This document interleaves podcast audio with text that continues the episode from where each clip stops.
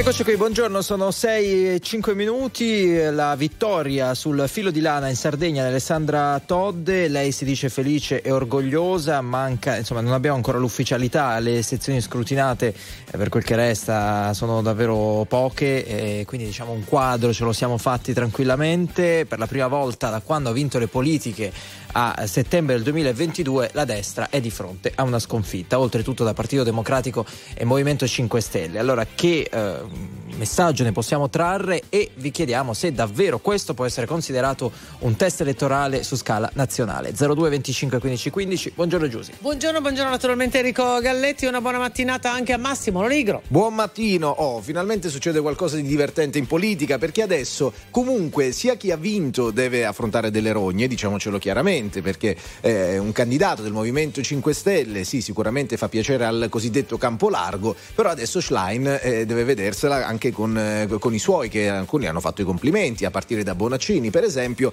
eh, però questa alleanza col Movimento 5 Stelle sarà sicuramente discussa. Chi è che deve davvero affrontare Meloni? Lei, Schlein oppure Conte? E dall'altro o lato... Tutte e due, oh, no, cioè, questo è un test importante. Non c'è dubbio, però insomma il dibattito è aperto, così come all'interno del centrodestra qualcuno dice eh, Salvini sta stappando lo champagne perché adesso magari ha un peso diverso all'interno della coalizione. Eh, poi si parla di voto disgiunto, si parla di tantissime cose, Conte e Schlein sono volati a Cagliari e hanno detto ora cambia il vento, è davvero così? Sentiamolo da voi naturalmente qui, in diretta.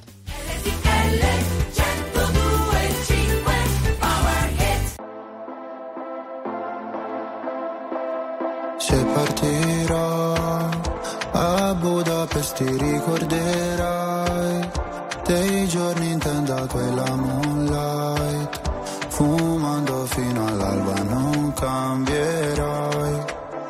E non cambierò fottendomi la testa in un night. Soffrire può sembrare un po' fake. Se curi le tue lacrime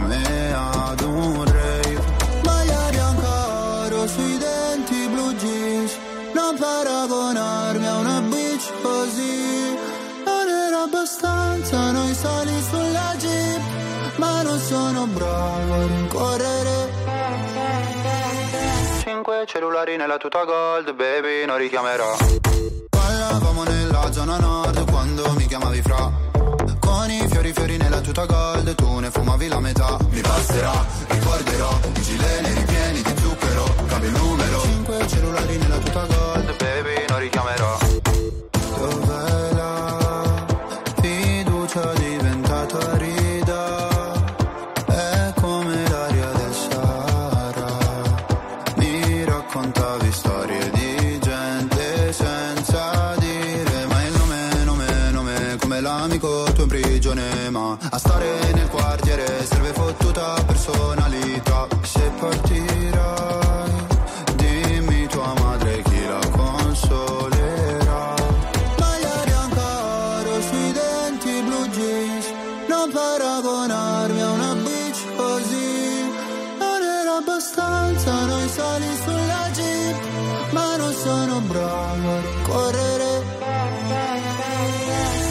cellulari nella tuta gold, baby, non richiamerò. Parlavamo nella zona nord quando mi chiamavi fra. Con i fiori fiori nella tuta gold, tu ne fumavi la metà. Mi passerà, ricorderò, i gileni ripieni di zucchero, cambio numero. Cinque cellulari nella tuta gold, baby, non richiamerò. Mi hanno fatto bene le offese. Quando fuori dalle medie le ho prese ho pianto. Dicevi ritornatene al tuo paese. Lo sai che non porto rancore. Anche se papà mi richiederà Di cambiare cognome. Parlavamo nella zona nord Quando mi chiamavi fra. Con i fiori fiori nella tuta gold Tu ne fumavi la metà. Mi passerà, ricorderò I gileni ripieni di zucchero Cambio il numero. Cinque cellulari nella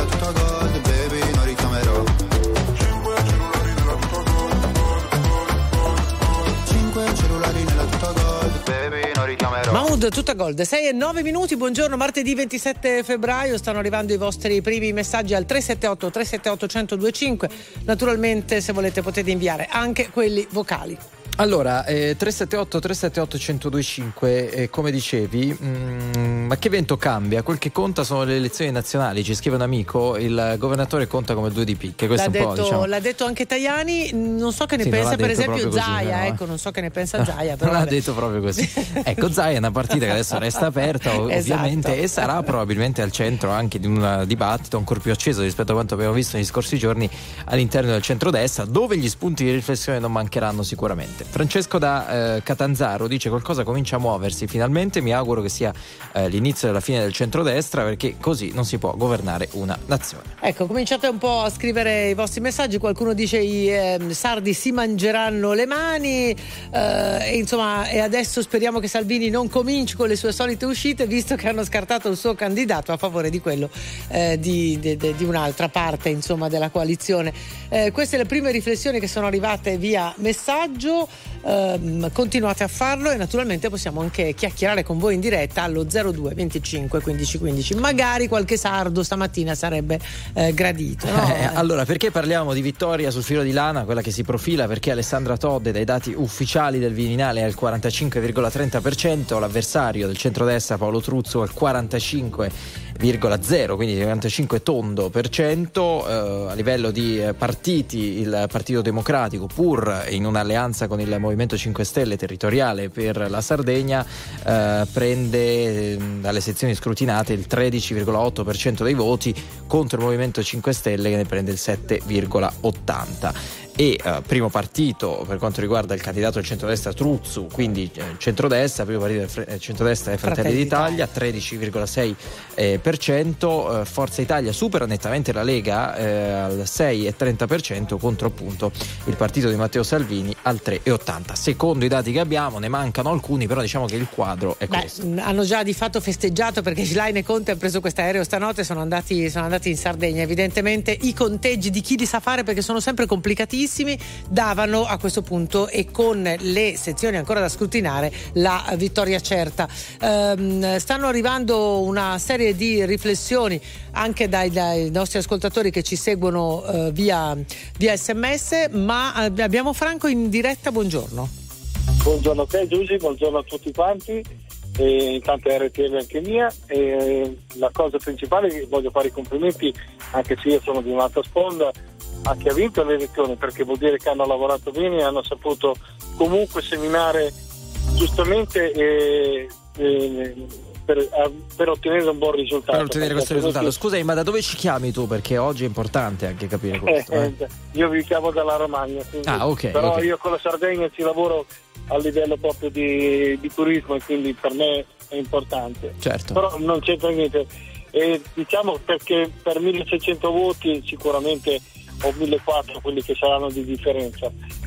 Naturalmente quello che dà fastidio alla, alla destra, e, e ne parlo forse perché ne faccio parte, può essere che c'è stato sempre un continuo battibecco in questi sei mesi e questo lo pagano comunque. In, intendi dire tutti. interno alla coalizione? Interno, sì, sì. assolutamente, sì. perché comunque quando uno litiga in casa gli altri ascoltano, l'Italia si è svegliata da un bel po', quindi non ha più bisogno di avere queste inutili eh, perdite di, di battibecchi o continue, o continue false, eh, false dichiarazioni. Quindi ognuno deve essere consono che quando fa un, una cosa positiva lo fa per l'Italia, non lo fa per se stesso. Sì, e questo eh. il PD ha dimostrato assieme al 5 Stelle che ha lavorato insieme. Che ha lavorato insieme. Ti volevo chiedere questo, eh. però, può essere, eh, come dice qualcuno, una scelta sbagliata il candidato del centrodestra? Sai no, che se ne discute. No. no, scusami, però spieghiamolo a chi magari si è perso qualche puntata, legittimamente, perché eh, uno dice no, a fare della Sardegna. Ce n'erano altri in gioco. Sì, no? c'è stato eh. eh diciamo un braccio Ma di ferro importante. Scusami un attimo, scusami un attimo. di destra che erano importantissimi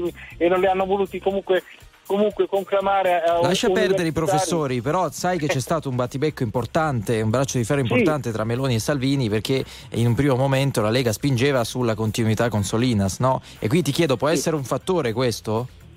assolutamente sì perché ad, lì c'è stata una spaccatura interna eh, con dichiarazioni abbastanza pesanti che i sardi non sono delle persone stupide, l'hanno comunque colto che non c'era un, un distretto tra loro e sicuramente non ha giovato alla destra, assolutamente, anzi ha remato contro in tutto e per tutto, dopo che loro eh, platealmente ci siamo voluti riappacificare, eh, ha dedotto che comunque non, non, c'è una serietà all'interno del partito. Insomma, stai e dicendo poi... quando si litiga in casa ci si indebolisce e da fuori ne approfittano. Assolutamente. Questa sì, è la sintesi, sempre. no? È andata così. Esatto. Poi si parla di voto disgiunto, ma staremo a vedere. Adesso poi svisceriamo anche questo tema. Grazie, un abbraccio, ciao. Grazie a voi, grazie a voi, grazie. Sono molto contenta, molto orgogliosa. Oggi si può scrivere una pagina importante per la Sardegna, è quanto ha dichiarato la nuova presidente eh, della regione Alessandra Todde che diventa la prima donna a guidare appunto la Sardegna. Sull'isola anche il leader del Movimento 5 Stelle Conte e la segretaria del PD Schlein. Momenti di tensione nelle strade di Bruxelles in occasione della riunione dei ministri europei dell'agricoltura, protesta dei trattori con roghi e esplosioni di petardi, in azione gli idranti della polizia, ma anche i lacrimogeni, bloccato e poi liberato l'accesso stradale all'aeroporto, traffico paralizzato, 900 i mezzi coinvolti nella protesta contro le politiche agricole europee. È lutto nel mondo del giornalismo, è morto a Roma Ernesto Assante, storica firma di Repubblica, punto di riferimento del giornalismo musicale italiano. Aveva compiuto da poco, il 12 febbraio, 66 anni.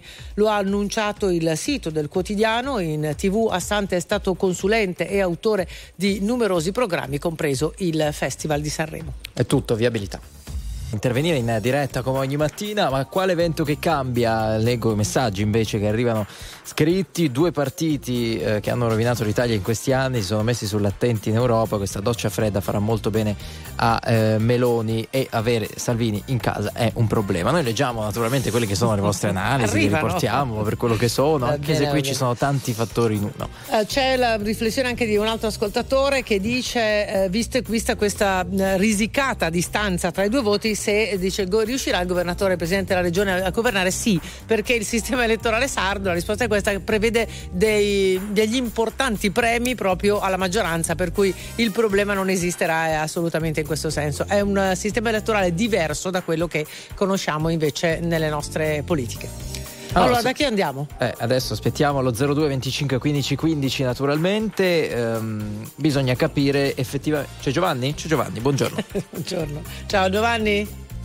Buongiorno ragazzi, buon lavoro RTL e anche mia. Benvenuto. Eh, dove sei? Dove, da dove chiami? Mi sono appena fermato in un'area di servizio sulla, a Bologna. Ok, ok, ma di dove tu sei bolognese? Yeah, no, sono di Milano. Ah, perfetto. Scusa, ti sei fermato, ti do tre opzioni. A, per guardare i dati aggiornati sullo spoglio in Sardegna. B, per parlare no, con no. noi. C, per no, fare colazione. No, colazione già fatta alle quattro e mezza. Quindi scusami, l'A o la B? La B è la B, la B dai, va bene, va bene. Voi, dai, la B, la B. Prego, dici. No, nulla. A mio avviso, vabbè, ho assistito un po' perché un po' mi, mi incuriosisce la politica, ho assistito un po' ai vari, ai vari commenti e ai vari comizi che hanno fatto uh, le due fazioni, perché la, la, la, terza con un 8% non si può chiamare. Beh, eh, io ho assistito, diciamo, la ragazza, la, la signora che ha vinto, la Todde, insomma, si è espressa, si, si è espressa bene, ha parlato poco dell'avversario ma ha parlato di progetti, di quello che vuol fare, di quello che non vuol fare. Premetto che non sono un elettore né di sinistra. Giusto? Sì, sì, okay. certo. Premetto che non sono né un elettore di, sinistra né di destra. Né di destra, quindi, quindi non sei un elettore in generale o mh, hai. No, io no, no, no, io vo- voto, ma non, voto sicuramente a destra. Qualche mm. volta ho votato a sinistra, certo. Okay. Però senza, scusami, tu hai detto l'8%, l'8% uh, di differenza tra i due? No, no, dicevo il, cioè, il terzo candidato, Storu. Ah, Soru, Soru, okay. Soru. Sì, sì, sì, sì, sì, sì certo. beh, qui sono, sono circa 10-12 mila voti la differenza, forse anche meno, eh? tra, tra, i due candidati sì, eh, sì, primo sì, e secondo. Certo, ecco, certo, ecco. sono pochissimi. È, è, è, veramente minima, forse è, è una città che ha, che ha deciso, che ha deciso le la, sorti la di questa elezione. La forza, no, dicevo, la forza della... Dicevo, eh, prego. No, quello che dicevo prima è sicuramente questa diatriba che c'è all'interno del gruppo di centrodestra, ma non è la prima volta perché mi ricordo dei, ai tempi di Berlusconi del 94 quando eh, il, il, buon um, l'ex eh, segretario di partito che adesso non mi viene il nome, fece cadere il governo, si vede che il Bossi fece cadere il governo e in più di un'occasione c'è stata sempre questa diatriba con la Lega. Però, Però arriva al punto, scusami, giovato, cioè la forza ecco, di no, Alessandra Todde secondo te in campagna elettorale è stata quella di eh, non concentrarsi non sugli attacchi? Parlato, ma parlare di, non, di contenuti? Non, Questo... Di contenuti, assolutamente, perché io ho assistito proprio a quello della Meloni, ha fatto una, faceva quelle sue pause eh, facendo gli occhioni, facendo le smorfie, ma più di 40 secondi parlando male della, della, sinistra, parlando male della Todde. Sì, la, la, politica, Alessandra, Todde, Alessandra, Todde, ha detto che in Italia c'è un governo di fascisti e che la resistenza do, dovrà cominciare in Sardegna. A proposito no, di attacchi. Beh, forse, so se tu pensi sì. che ci sia un governo di fascisti, se condividi questo. È stato l'ultimo, non è un, un, governo di fascisti, ma siamo sulla buona strada. Ah. Ragazzi, guardiamoci intorno, guardiamoci intorno quello che succede. Eh? Sì, sì, no, per intorno. carità, per carità, è la tua bravi, opinione. Siamo tua tutti opinione. bravi, no, certo, siamo tutti bravi prima a promettere, ma poi vedo i, i, i fatti sono diversi. Ricordiamoci okay. un anno e mezzo fa cosa c'era in, in, in campagna elettorale del, eh, di Salvini e compagnia. Io apro TikTok e c'è Salvini. Eh, vabbè, questa è una comunicazione eh, social, non capisco il nesso col fascismo. Neanch'io, l'ho, l'ho ecco, capita poco, questa, però. Eh, anche perché è una cosa molto, Giovanni, grazie. molto pesante. Ecco. Ciao, buona giornata. Di spessore.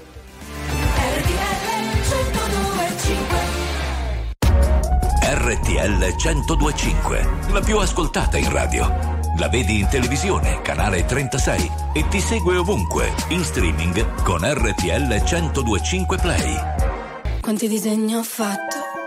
Rimango qui e li guardo, nessuno prende vita. Questa pagina è pigra, vado di fretta. E mi hanno detto che la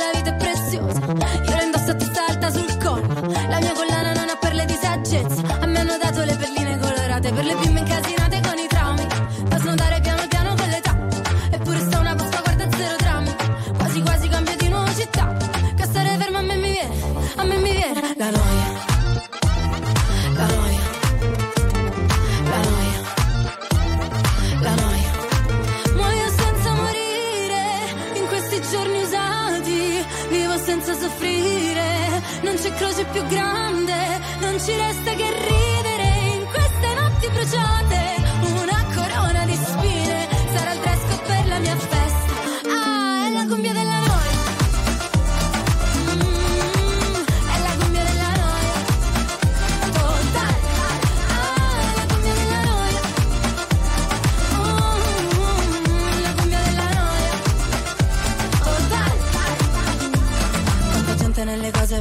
viene voglia di scappare come iniziano a parlare. E vorrei dirgli che sto bene ma poi mi guardano male. Allora dico che è difficile campare. Business, parli di business. Intanto chiudo gli occhi per firmare i contratti. Mm, Princess, ti chiama princess. Allora adesso smettila di lavare i piatti. Muoio senza morire. In questi giorni usati Vivo senza soffrire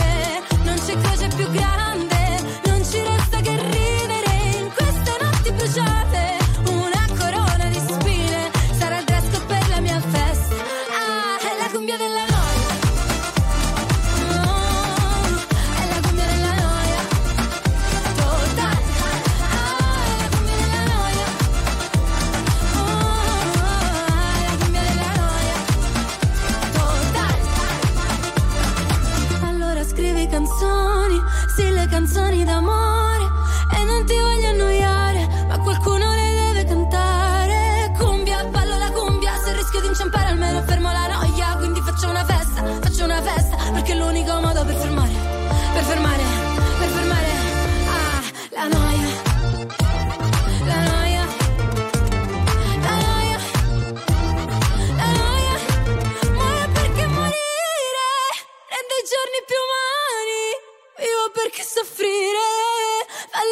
più grandi. Non ci resta che ridere in queste notti bruciate. Una corona di spine.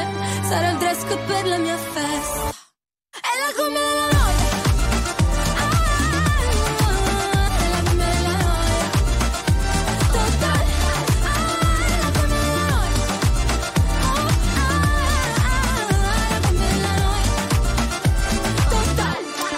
La noia Angelina Mango su RTL 125, 6 27 minuti. Buona giornata da Giusy Massimo Enrico. Stiamo cercando così di eh, commentare insieme il risultato che si profila in Sardegna, la vittoria di Alessandra Todde, Partito Democratico e Movimento 5 Stelle, eh, presidente eh, di eh, Regione. Andiamo da Giovanni al telefono. Buongiorno. Ciao, buongiorno. Ciao, ciao Giovanni, da dove? Eh, io telefono da, da, Lodi, dalla provincia di Lodi, però sono sardo e niente, sono venuto qua per motivi di studio, poi mi sono fermato per lavoro, niente, però ho un legame forte con la mia, con la mia isola e ci torno sempre. E per quanto riguarda invece il tema, proprio le elezioni regionali, sono molto contento che abbia, che abbia vinto la Todde perché ritengo che al di là dell'etichetta sia, quindi nel senso che al di là del fatto che sia un esponente del Movimento 5 Stelle, sia andato in collezione col PD, ritengo, ritengo che sia una donna molto preparata e di questo diciamo la Sardegna ha ragione, ha bisogno, forse era infatti la candidata più preparata fra i vari, fra i vari soggetti diciamo, che si contendevano il, la Presidente della Regione. Quindi, ecco, chiediamo proprio a un sardo, secondo te eh, davvero ha un peso poi sulla politica nazionale questo voto, questa scelta dei, dei tuoi conterranei?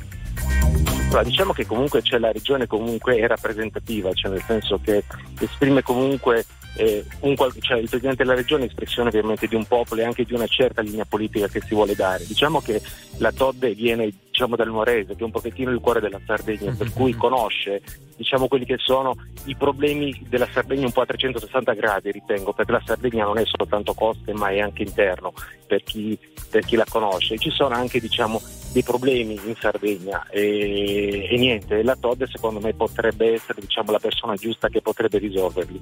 E poi certo, secondo me è anche diciamo, un, un, segnale me, per il clima che sta magari cambiando, perché comunque c'è la destra secondo me si nasconde dietro un pochettino il volto della Meloni.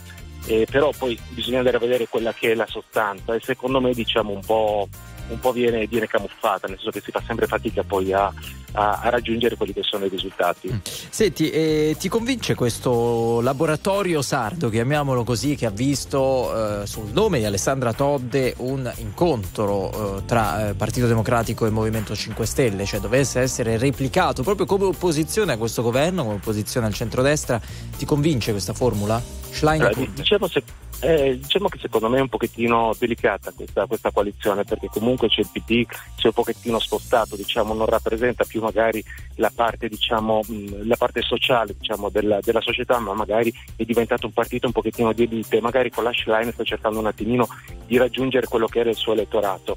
E il Movimento 5 Stelle è sicuramente più vicino a quello che è il popolo, per cui diciamo secondo me non è molto facile la sintesi, però è giusto probabilmente che che ci provino, diciamo che collocano là per cui ci stanno provando e secondo me hanno ragione di essere e hanno ragione di esprimere diciamo, quel, quel, quel popolo e quei valori che esprime quel popolo. Certo. Grazie, grazie per il tuo intervento Giovanni, ti auguriamo una buona mattinata. Grazie a voi, ciao. Ciao, ciao, ciao, ciao grazie. Allora 02 25 15 15, Giuseppe, buongiorno, benvenuto. Ciao, buongiorno, RTL anche mia. Ciao, ciao, da dove? Da dove ci chiami? Da Priglia. Vai. Da eh, ma allora, io tanto mh, penso che eh, il voto espresso dal, dalla, dalla Regione Sardegna non sia proprio il, il voto, diciamo, non può avere un carattere a livello nazionale. Abbiamo già visto diverse volte che le amministrative così regionali eh, non diano proprio lo specchio del, della nazione. Eh, sicuramente questo testa a testa ci fa capire che comunque il, il, margine tra le due coalizioni, perché ormai chiamiamole, chiamiamole così, destra-sinistra, è, è, è, molto limitato, quindi ti porta in, alcune, in alcuni, in alcuni punti veramente a manciata di voti. E, e però l'unica cosa, cioè, obiettivamente vedendo al di fuori da, eh, diciamo, da cittadino a volte mi sembra che eh, bisogna fare un minestrone per forza per cercare di arrivare alla poltrona perché io la coalizione PD 5 Stelle un po' la vedo un po' così diciamo cioè, se sono dette di tutti i colori e poi dopo ci vediamo lì però certo sulle sulle parti Potremmo citarti tanti altri esempi eh, da tutte le parti, no. centrodestra, centrosinistra, no, ci siamo tanto così, odiati, poi così. ci siamo tanto amati, poi ci siamo tanto riodiati, eccetera, eccetera. Sono dinamiche no, interne. Infatti sì, sì, sì, sì, è vero, è vero, alla fine così, poi alla fine si trova un... Diciamo che la, la politica poi è tutto trovare un accordo per qualcosa, poi alla fine i famosi ideali ci siamo persi qualche anno fa, però accordiamoci per trovare un obiettivo comune, quello sono d'accordo, però diciamo che ultimamente sembra un po' troppo arrivare a metterci seduti. Mm. non ti convince tanto questa, eh, questo matrimonio, sì che poi è un matrimonio locale Beh, al momento, al un momento esperimento locale, però, però diciamo che ha dato eh. ragione alla Schlein che per questo è stata anche attaccata all'interno suoi, del suo sì, partito, sì, quindi giusto. diciamo che insomma è andata, è andata bene a, a Ellie. Grazie, ciao, ciao Giuseppe. Ciao, buona giornata. Vittoria sul filo di lana della candidata del centrosinistra Alessandra Todd alle elezioni regionali in Sardegna. Ha ottenuto il 45,3% delle preferenze contro il 45% del candidato di centrodestra Paolo Truzzu. La lista civica di Renato Soru ha ottenuto l'8,7%, Lucia Chessa l'1%. Sono molto contenta, molto orgogliosa. Oggi si può scrivere una pagina importante per la Sardegna, lo ha dichiarato la nuova presidente della Sardegna Todd, dunque che diventa la prima donna a guidare la regione. Sull'isola anche il leader del Movimento 5 Stelle Conte e la segretaria del PD Schlein. Voltiamo pagina, senza gli aiuti americani la Russia potrebbe vincere e milioni di ucraini moriranno. Lo ha detto Volodymyr Zelensky in un'intervista alla CNN. Il presidente ucraino ha detto di aver parlato con Mike Johnson e che lo speaker della Camera americana gli ha detto che farà di tutto per sostenere l'Ucraina. Non abbiamo altri aggiornamenti per il momento, l'informazione torna più tardi. Attuale, pop, virale, alternativa, streamata, condivisa è la musica di RTL 1025.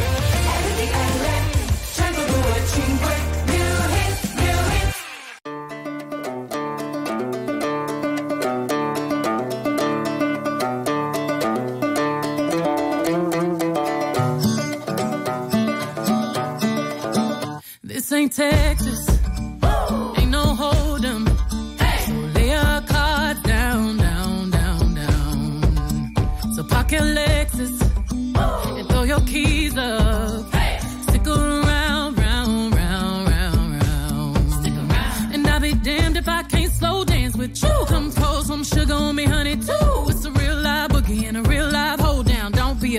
Take it to the floor now. Woo!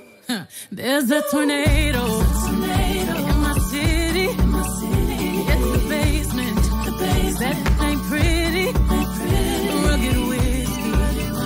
We surviving. We surviving sweet redemption, passing time, yeah. Ooh, one step to the right, we headed to the dive bar we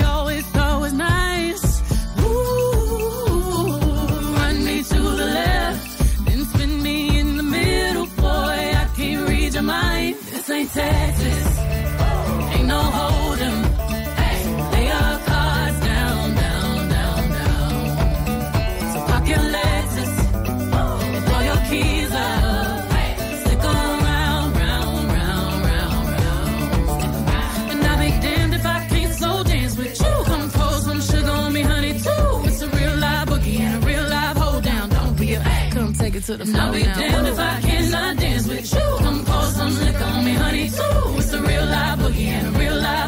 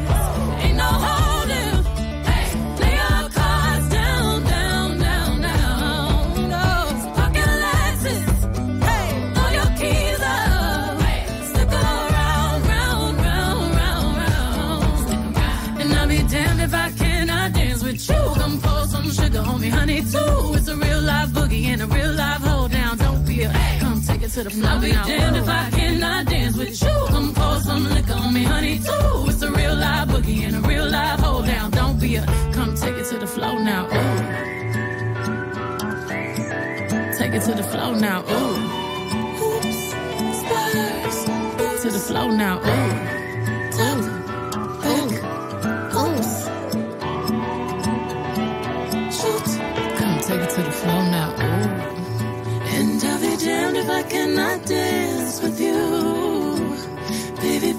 That sugar and liquor on me too. Spurs, boots. E Texas Hold'em, 6 e 38 minuti, martedì 27 febbraio. Enrico, Massimo, Giusi, gli ascoltatori, stiamo parlando del risultato delle elezioni regionali in Sardegna. Allora, 02 25 15 15, Marco, ciao, come stai? Da dove? Giuseppe, c'è stato un cambio in corsa, benissimo. Ciao Giuseppe. Con chi parliamo? Chi è al telefono? Facciamo Sono prima. Marco. Ciao Marco, Sono Marco, eccoti qua, eccoti allora, qua. vedi. Ottimo. Eh, sono gli Marco. scherzi, diciamo, gli scherzi della mattina. Va bene, dai, andiamo avanti. Da Allora, dove? sono Marco da Senigallia e RTL soprattutto mia. Ok, prego. Ok, allora io volevo dire questo, intanto mi fa piacere che ha vinto una donna e sono convinto che ultimamente ogni volta che ci sarà un candidato donna in un posto eh, diciamo di spicco eh, e dove non c'è mai stato nel passato avrà sempre un vantaggio rispetto ai colleghi uomini, ma questo io ne sono pienamente felice. Eh, la seconda cosa che invece volevo dire è che a me dispiace molto che eh, in Italia non riusciamo a dare alternanza e non riusciamo a ehm, praticamente eh, dar tempo a chi vince magari una coalizione come adesso il governo del centrodestra, cerchiamo in tutti i modi di eh, destabilizzarlo e di farlo cadere e non arrivare alla fine. Questa è una cosa che a me dispiace molto perché poi da qualunque parte uno eh, possiamo essere o pensare eh, dobbiamo assicur- sicuramente dar tempo alle persone di poter governare e fare bene il loro lavoro. Poi se sbagliano alla fine no- non si rivotano, si cambiano. Io sono per l'alternanza sempre e comunque. Che cosa intravedi eh, da qui nel percorso che ci separa eh, al- alle europee? È vero che là poi ognuno fa per sé, eh, come Jolie, ieri scherzavamo su questa cosa, mi canta Jolie. Però mh, che ragionamenti secondo te si svilupperanno all'interno soprattutto del centrodestra dopo eh, questa pagina sarda? Ma allora sicuramente il buon Matteo Salvini eh, cercherà di, di mettere i puntini sulle i, come si può dire, e eh, cercherà di far valere il fatto che eh, diciamo la, il Fratelli d'Italia aveva sbagliato candidato, quindi cercherà eh, di, eh, Di passare rivendicare la questione sì, Solinas, di rivendicare, sì, perfetto, certo, certo. Questo, questa è una cosa vera. E io penso che a livello europeo mh, c'è molta incertezza, quindi, ma non solo in Italia, in tutti i paesi europei, e quindi mh, io penso che vincerà l'aste- l'astensionismo in maniera grandissima e, e quindi come sempre il caos più generale nel- nelle coalizioni. Sentiamo grande fiducia, Marco, nelle tue parole. Sai che, ma però, sì, ma però Marco devo dire molto. una cosa, devo dire una cosa che è, è facile capire quello che dice, perché se tu pensi che noi stiamo ragionando, questa è una riflessione che voglio aprire eh, anche con tutti gli ascoltatori che ci chiamano, stiamo ragionando di risultati che sono frutto del voto di metà degli aventi Questo- è una sempre, cosa questo incredibile, veramente, 52% lo ricordiamo, è stato il dato dell'affluenza in Sardegna. È incredibile, Questo è Marco.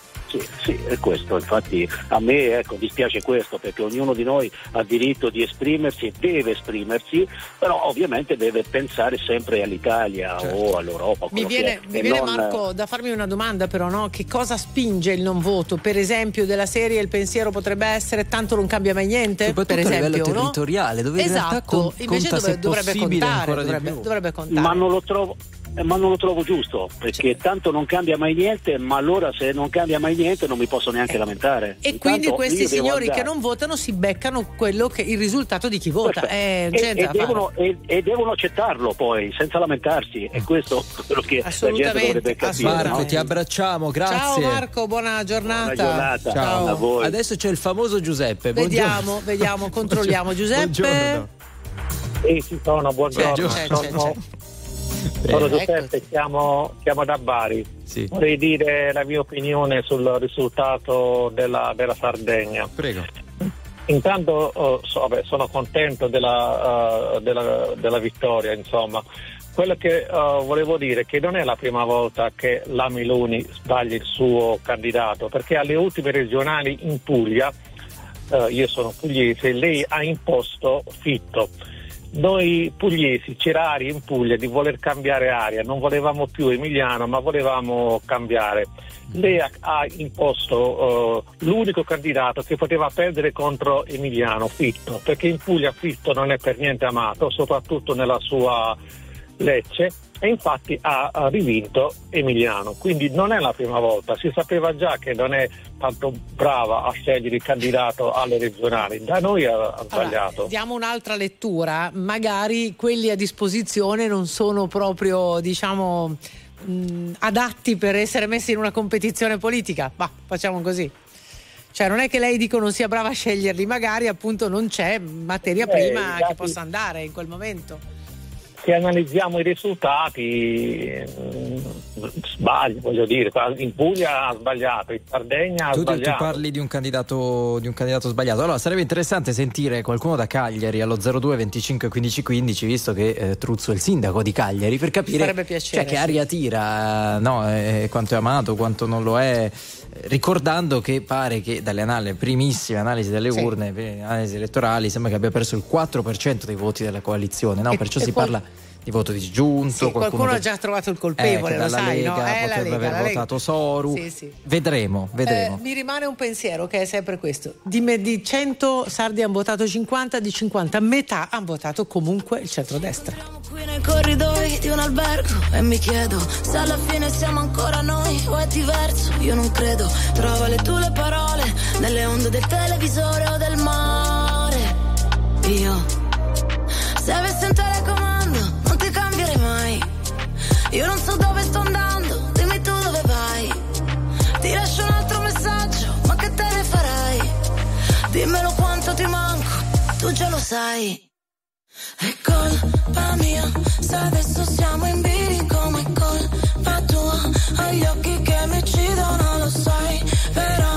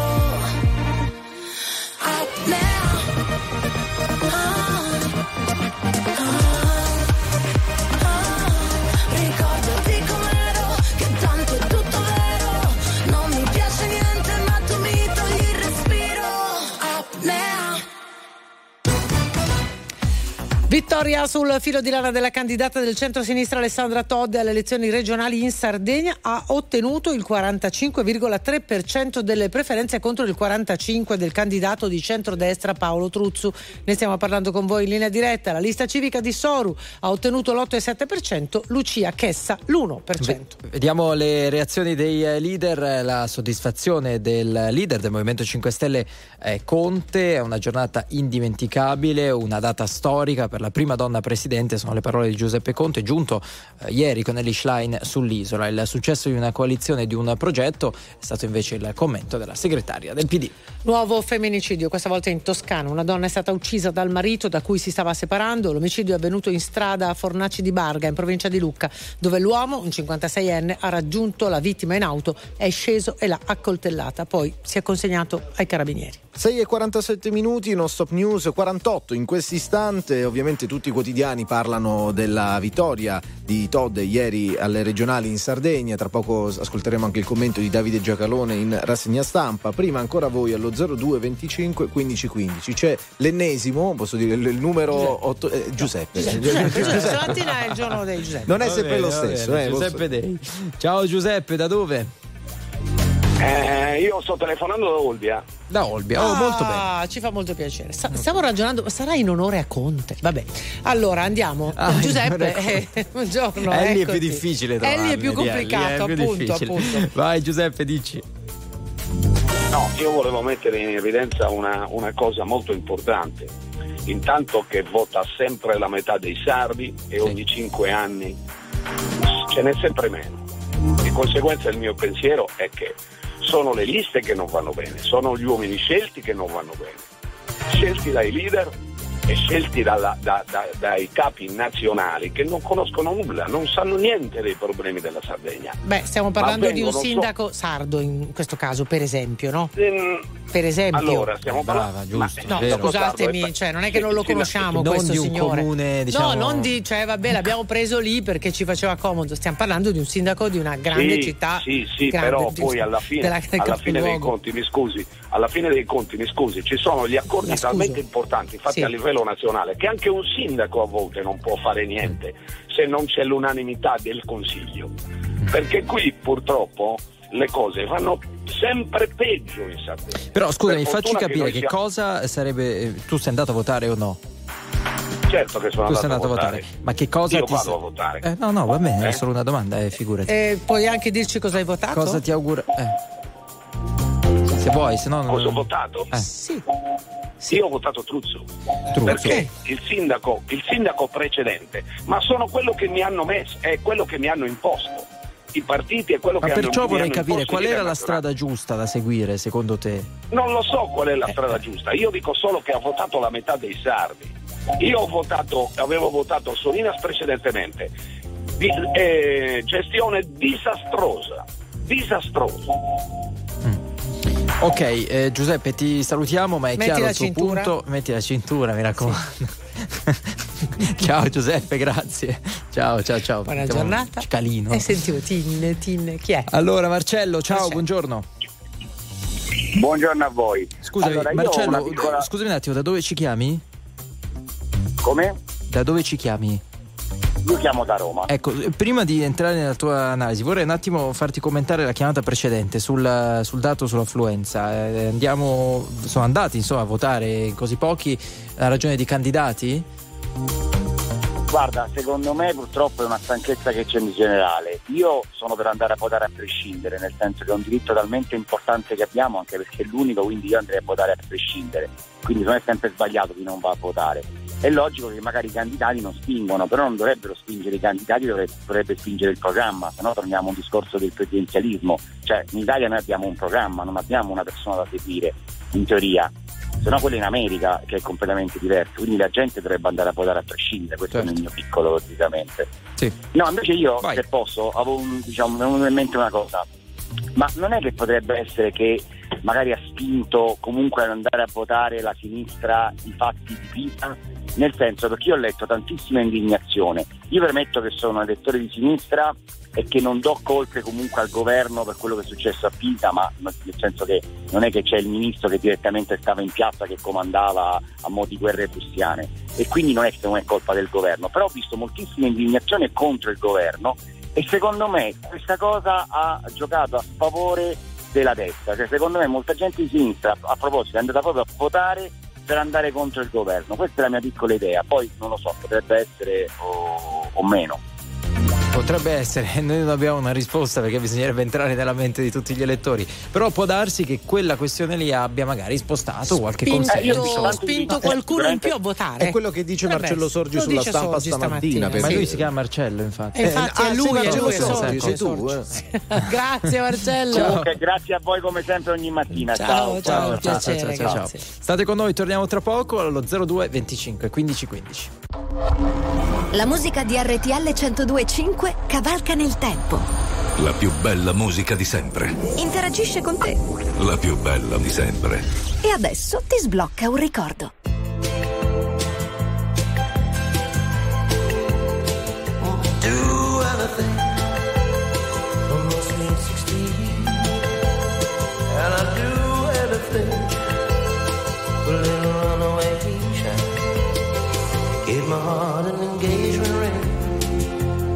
Took everything, everything I gave her.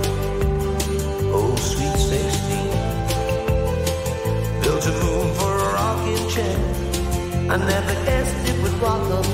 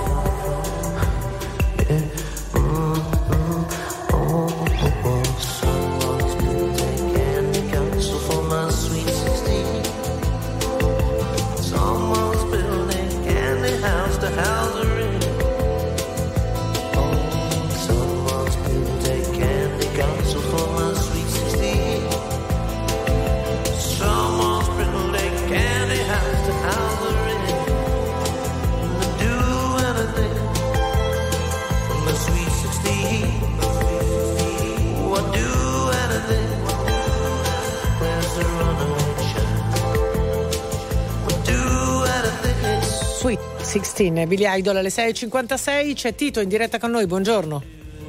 Buongiorno. Buongiorno Tito da Cremona. Prego. Mm, interessante per me seguire la Sardegna perché sono molto legato alla Sardegna da tanti anni, per motivi di lavoro, tanti amici, conosco tante problematiche legate alla Sardegna e quindi ho assistito un po' alla campagna elettorale, al tema dell'elezione con eh, insomma, una certa partecipazione. Mm, lo ritengo un pareggio più che una grande vittoria o anche una grande sconfitta, più un tema di- di- di- di programma e di il successo lo lascerei, il giudizio del successo di questa elezione lo lascerei a uno sviluppo di un programma Cioè, tu dici se venisse confermato quello 0,3% di differenza tra i due candidati, è più un pareggio, però c'è Eh. sempre chi deve governare poi alla fine e chi invece Eh, resta infatti, fuori. dopo il, il giudizio del successo lo si vedrà su- sul governo, ma sarebbe stata la stessa cosa se fosse stato 0,3 contrario secondo me, quindi il grosso problema è la- l'affluenza che non riesce a determinare il vero risultato, non si riesce a conoscere il vero pensiero di tutti, però questo lo unifico a due macro problematiche, secondo me non so se ho tempo di esprimerle. Prego, prego. Ma una è la tipologia di voto, cioè se uno residente in un comune deve ancora nel 2024 recarsi al comune per eh, prendere la sua cartellina e andare nell'una a votare, è un sistema mh, Vecchio, secondo me che antico. si può superare. Sì, andiamo alla digi- digitalizzazione del voto. Eh sì, secondo me aumenterebbe l'affluenza già, già per questo. Poi cioè, rendere facile votare, perché soprattutto in Sardegna sono tanti sardi fuori dalla loro regione che sono impediti o, o- insomma molto complesso tornare a votare e quindi questo permetterebbe loro di votare, ma questo per qualsiasi altro sistema di voto. Io stesso sono residente in un comune che è a 170 km da dove io realmente abito, quindi per me è un problema andare a votare, ci vado dove che posso, non sempre ho potuto. Certo, del resto uno non può un prendere un volo, spendere Eh, 400 eh, cioè, andare fuori eh, un cioè, può telefono, farlo, non però non è da tutti, non è che si possono obbligare i cittadini. Ah. Non Senti, che cosa non ha funzionato al centrodestra? Lo chiediamo anche a te. Il centrodestra ha funzionato la litigiosità e probabilmente il candidato, però il tema dei candidati è un altro tema macroscopico perché ho sentito anche chi mi ha preceduto che non si riescono a trovare candidati interessanti eccetera, ma è un po' il cane, una politica che mh, si arrovella su se stessa, i candidati interessanti non ci sono perché chi ha le capacità non si sporca con questo tipo di sistema politico che abbiamo in Italia. Le vere strategie in Italia non si decidono in Italia, le vere strategie di gestione del sistema Italia, per motivo di così fatto atlantico, motivo di perso Vabbè, guerra, insomma, poi eccetera. questa è una- una- una- un'altra questione, però temone, sul centrodestra hai le idee molto chiare. Chiaro. Grazie Tito, grazie Ciao, mille. buona Ciao. giornata. Allora, Buona resta, giornata. ciao, resta il tema che ehm, tra un minuto saranno 24 ore dall'inizio no, Dello dello spoglio e noi non abbiamo ancora il dato Sì, definitivo. l'abbiamo, l'abbiamo. No, definitivo. Ha vinto Todd. Sì, no, va bene, ma non abbiamo proprio il dato defini- le percentuali definitive ancora non le abbiamo. Allora mi ha fatto molto ridere Spinoza questa frase che gira sui social. L'ONU chiede il rilascio agli scrutatori sardi. Eh sì, perché sono un no, po' ma noi ci rivo- ostaggio, magari sì, ascoltano sì, la radio, solo là hanno trascorso ieri una giornata più che Vi impegnativa. vogliamo bene. Ok, ultime news con Giovanni Perria, poi entriamo in rassegna stampa.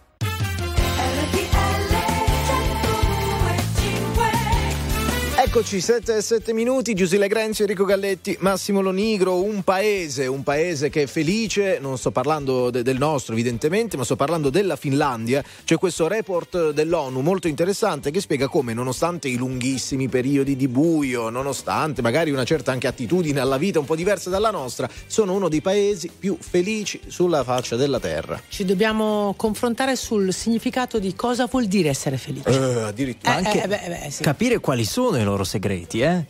Il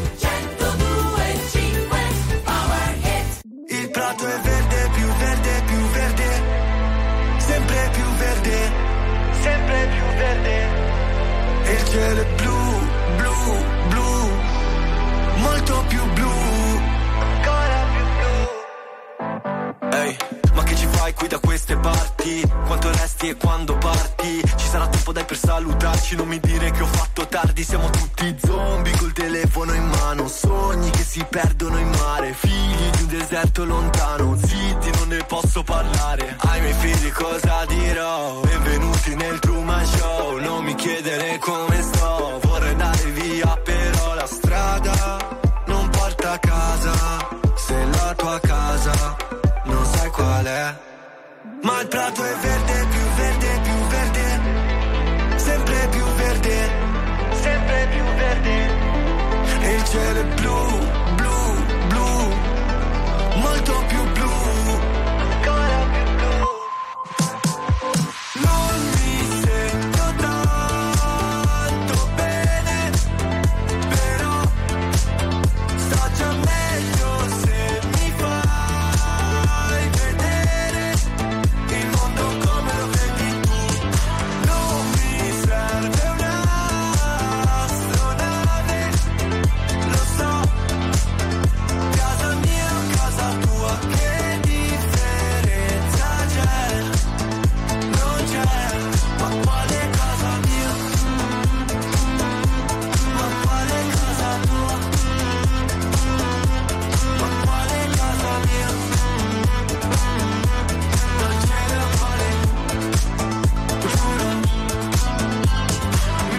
mia zona. Mi manca il mio quartiere, adesso c'è una sparatoria. Baby scappa via dal dance sempre stessa storia. Danzare un polverone non mi va, ma come fate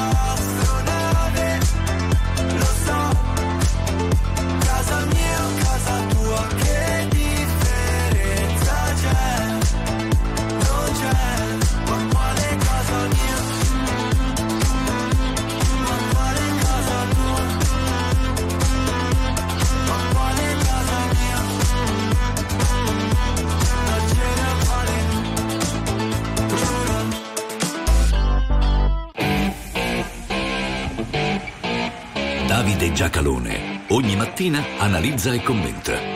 Non per compiacere, ma per capire. Non per stare da una parte o dall'altra, ma per saper stare al mondo. Siamo qui anche oggi 7 e 11 minuti, seconda ora di Non Stop News. Come sempre partiamo con la nostra rassegna stampa. Naturalmente partiremo e passeremo dalla Sardegna, ma anche da Bruxelles con i suoi trattori e una serie di altre notizie da approfondire insieme a Davide Giacalone. Buongiorno, bentornato. Buongiorno, eccoci. Buongiorno, buongiorno Davide. Allora, tra poco arriviamo sia alla Sardegna, a tutte le notizie, alla strettissima attualità, però l'avete sentito nel giornale orario, oggi è una giornata anche un po' triste per noi che lavoriamo con la musica e la musica è fatta di tante voci, questo programma è fatto di tante voci che commentano, che parlano di musica, che ogni giorno dedicano il loro lavoro alla musica e allora non possiamo non ricordare eh, Ernesto Assante, una grande firma del giornalismo musicale, firma storica di Repubblica, ci ha lasciato nelle scorse ore a 66 anni, oggi lo ricordano i giornali, lo ricorda eh, il suo giornale che scrive e dedica due pagine.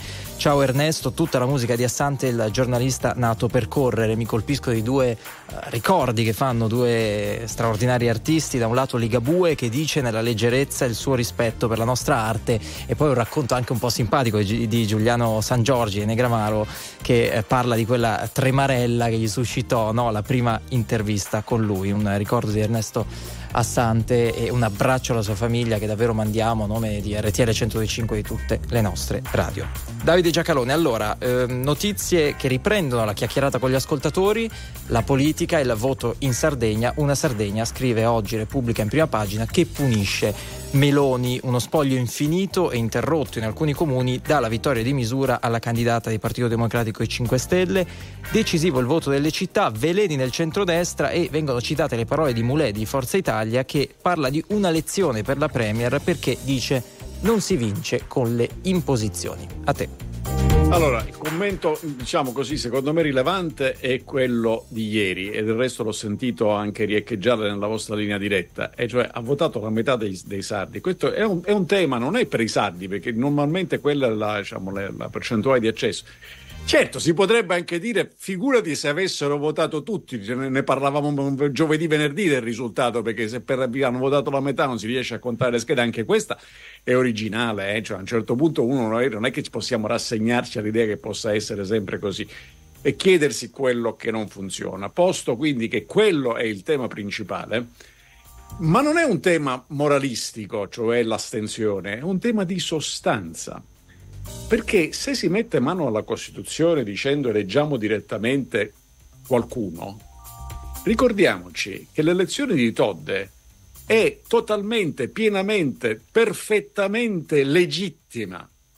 Ma quando si dice che si prende la metà, in realtà un po' meno, ma insomma, la metà dei voti e la metà dei voti sulla metà dei votanti, cioè all'incirca un quarto dei voti dei, dei, dei sardi. Occhio, eh? A questi sistemi, perché poi danno l'illusione ottica del plebiscito, ma non è, non è così.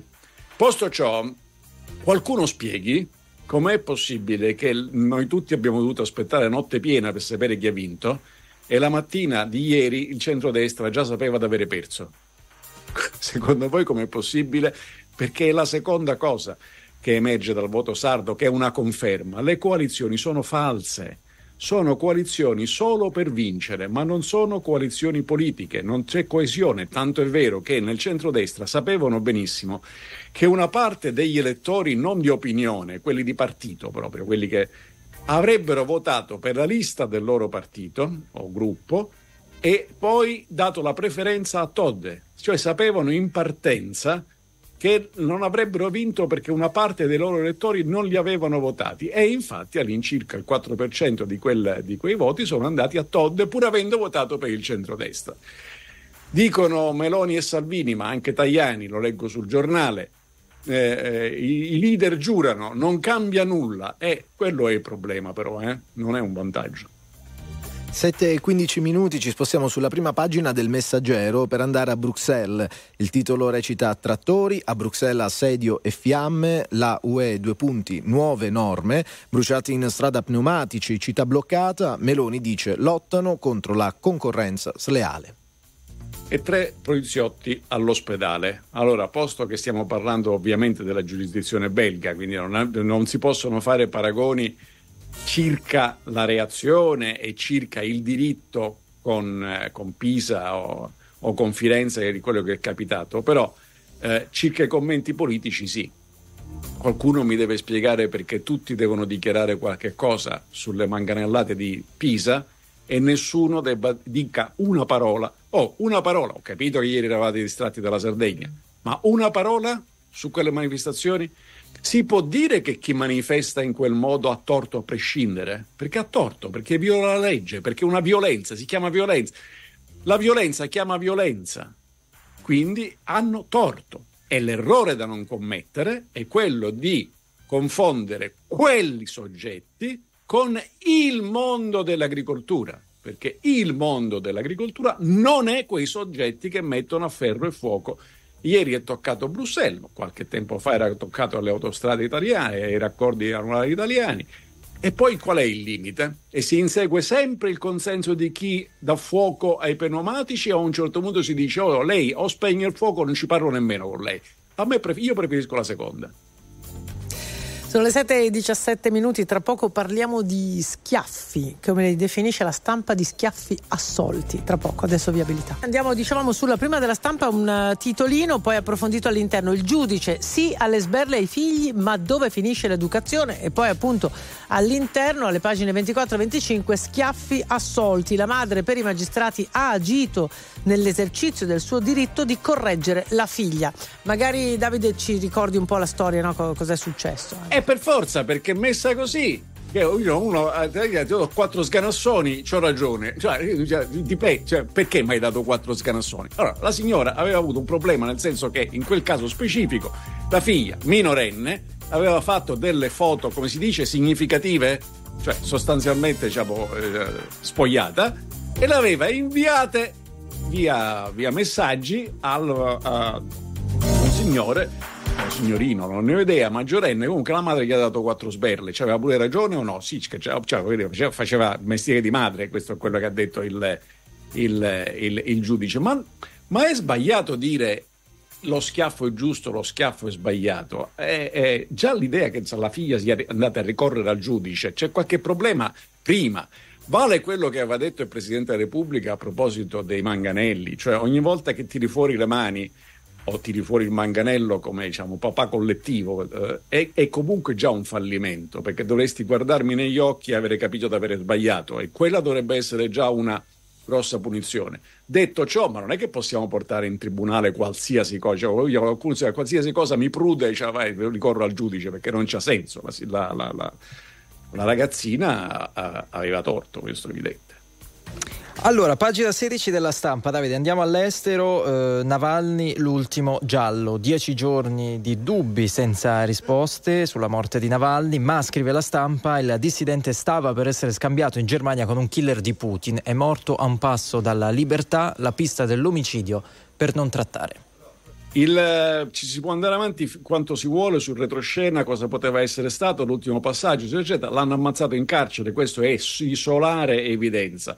Eh, c'è una ragione specifica per il quale il regime dittatoriale di Putin non vuole che sia eh, che po- non voleva che, che Navalny potesse parlare e che il problema è che Navalny e i suoi non stavano raccontando quanto è brutto e cattivo Putin anche, ma stavano soprattutto documentato quanto è ladro, quanto ha rubato, che è, che è, che è la sostanza del discorso che Matteotti si avviava a fare in Parlamento perché dopo aver attaccato il regime aveva messo su il mussoliniano aveva messo su un dossier su quanto il eh, Mussolini rubasse rubasse i soldi via tasca mia e nel caso di, eh, di, di, Putin quanti ne aveva portati all'estero e quindi diciamo, bisognava metterlo a tacere. Per chi avesse qualche dubbio, ieri è stato condannato Orlov, eh, eh, che è premio Nobel per la pace, uno di Memorial, eh, fondazione creata da Sakharov e sciolta da Putin. E, e, e dice, dice, dice il buon Orlov prima di andarsene in galera, avevo definito il governo fascista non esageravo. Ecco appunto, l'hanno condannato per le parole. Eh. Allora, sempre sulla prima del Corriere, questa mattina troviamo, in realtà poi c'è anche su altri quotidiani, nuova inchiesta contro Vannacci, odio razziale, tra virgolette, il generale indagato a Roma per istigazione appunto all'odio razziale riguardo ad alcune affermazioni nel suo libro Il mondo al contrario. La Lega dice certe indagini sono medaglie. Io sono contrario a questo genere di reati eh, e quindi sarei contrario a questo genere di indagini, però il fatto che io sia contrario non significa assolutamente un accidente, l'hanno messa, è una legge italiana e quindi cosa vuole la, la procura mica si, si, si basa sulle, sulle opinioni, o meno non dovrebbe basarsi sulle opinioni. E quindi, vabbè, se, tanto questi saranno procedimenti che credo non portino da nessuna parte. La questione Vannacci è inutile che facciamo finta di è tutt'altra, è tutt'altra, e cioè si può in divisa facendo il generale in funzione eh, eh, fare politica e fare quella roba lì, campagna elettorale.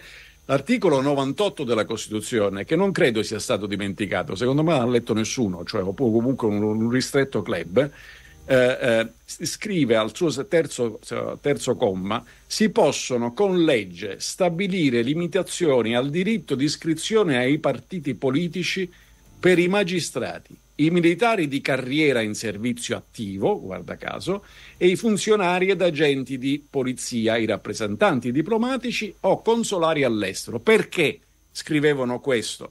Perché è evidente che si tratta di persone che hanno tutti lo stessi miei diritti politici e civili, ma rappresentano una collettività anche l'arbitro ha i miei stessi diritti di tifare, però non può tifare in pubblico, perché se no non può fare l'arbitro e non puoi fare il militare e non puoi fare il magistrato e non puoi fare il poliziotto. È chiaro questo?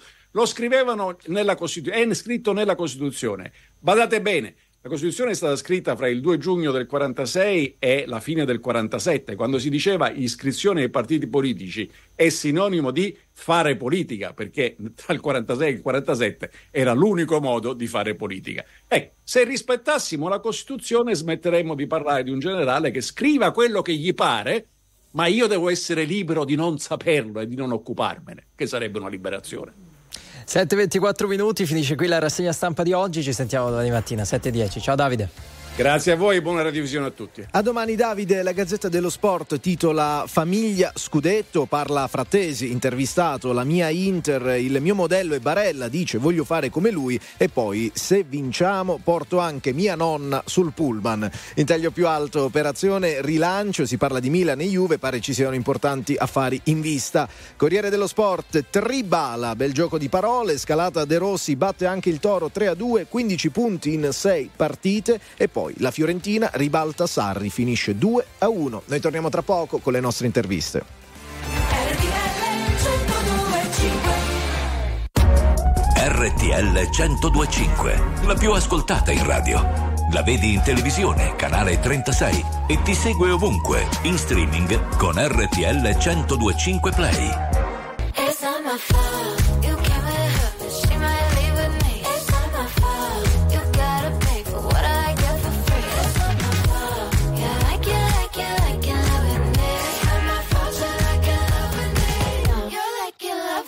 She at? What she doing? Who she with and where she from? Oh, she's this, oh, she's that. She's a flight risk on the run. She's back, she's back. Yeah, I'm back, bitch. Are you done? Excuse me while I bite my tongue. Same shit from before. I can't take it. Setting this number.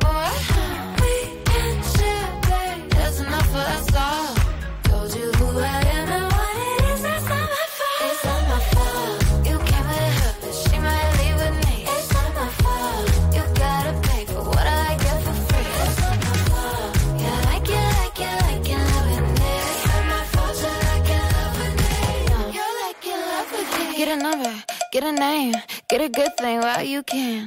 Kiss a blind, kiss a friend. Okay. Can a gay girl get a name man? Same shit from before.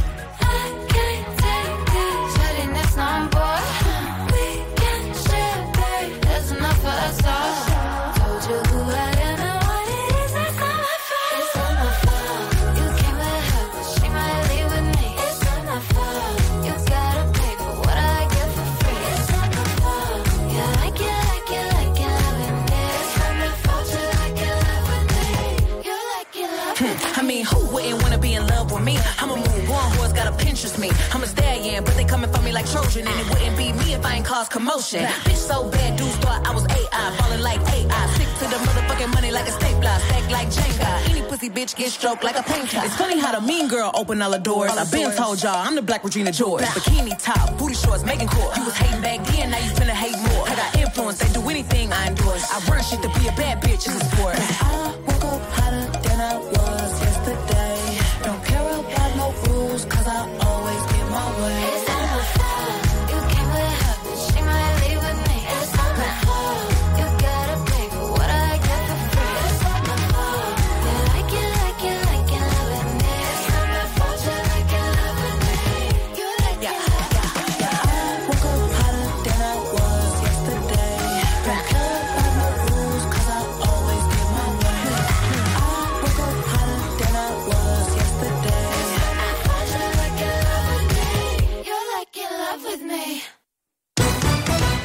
Vittoria sul filo di lana della candidata del centro-sinistra Alessandra Tode alle elezioni regionali in Sardegna ha ottenuto il 45,3% delle preferenze contro il 45% del candidato del centrodestra Paolo Truzzo. La lista civica di Renato Sora all'8,7%, Lucia Chessa all'1%.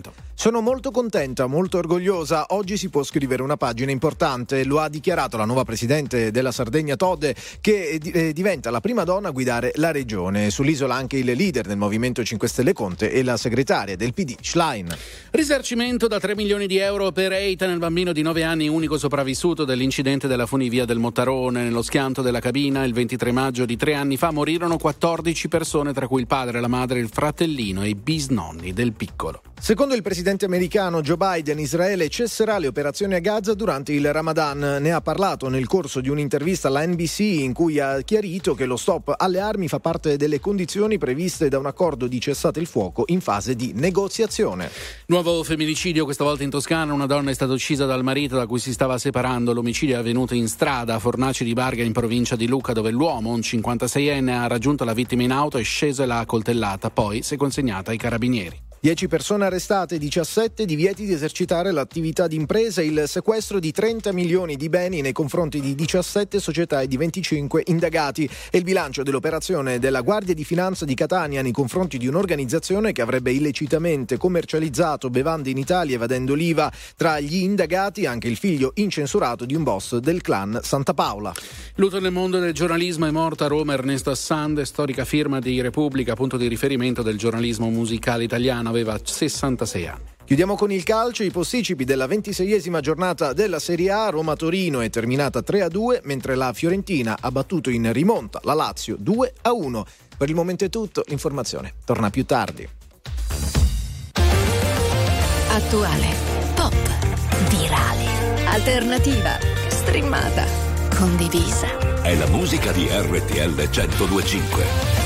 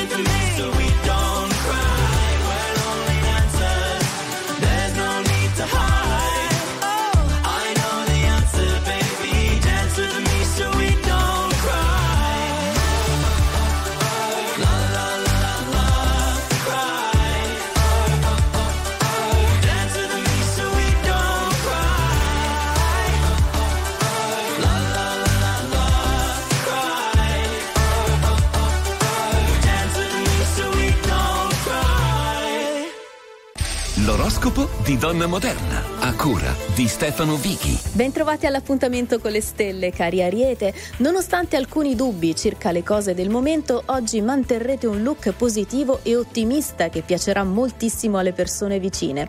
Cari Toro, qualcuno con il suo modo di fare o di dire oggi potrebbe ostacolare un progetto o un'occasione. Per oggi scegliete di fare da soli senza interferenze. Amici dei gemelli, il trigono della luna vi aiuta a stare bene, a trovare sempre il giusto equilibrio con tutti. Provate a trasmettere questo ottimismo alle persone vicine. Amici del cancro, giornata in cui vi sentirete parecchio bene con le cose da fare, in ufficio o mentre vi impegnate. Oggi tutto sembra funzionare, qualcosa che vi renderà molto soddisfatti. Cari Leone, essere troppo diretti o decisi oggi potrebbe complicarvi i progetti o i programmi, dunque evitate le imposizioni, non siate assertivi e ascoltate chi vi parla. Vergine, ci sono ottime possibilità di collaborare o di fare cose insieme ad altre persone in modo preciso. Siate meno prudenti per poter condividere idee e compiti. Bilancia, grazie alla luna oggi vivrete davvero bene i rapporti, amori e relazioni. Troverete sempre il giusto equilibrio con la socialità catturando l'attenzione degli altri. Amici dello Scorpione, non sembra essere una giornata favorevole alle iniziative, a tutto ciò che richiede inventiva e capacità di adattamento. Limitatevi alle cose più semplici. Sagittario, non serve proprio agire e comportarsi in modo forte e diretto perché sarebbe un'energia poco utile per i vostri scopi.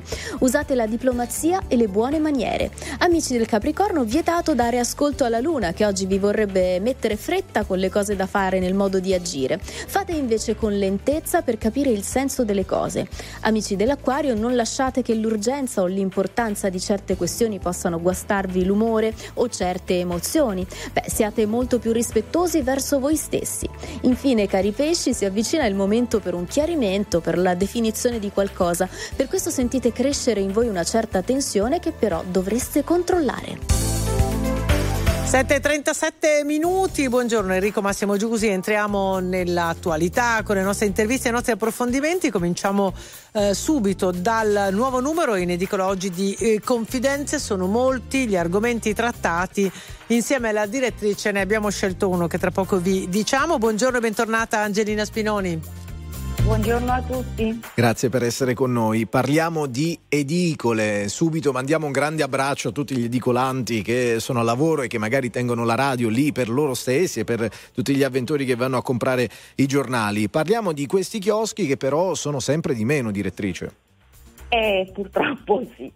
Allora facciamo un passo indietro, anche due. Eh, diciamo che le prime edicole sono nate a metà dell'Ottocento. Nel 1861 apre la prima a Milano, una in piazza San Babila e una in piazza Duomo. E poi crescono con l'andare degli anni e diventano sempre di più un punto di riferimento per la famiglia e insomma soprattutto chi ha eh, non giovanissimo come me si ricorda che insomma l'edicola era veramente il posto dove compravi il papà comprava il quotidiano, si compravano tutti gli altri giornali, Topolino, i fumetti, i fotoromanzi, erano gli edicolanti spesso degli amici che comunque ehm, rifornivano diciamo tutta la famiglia con regolarità.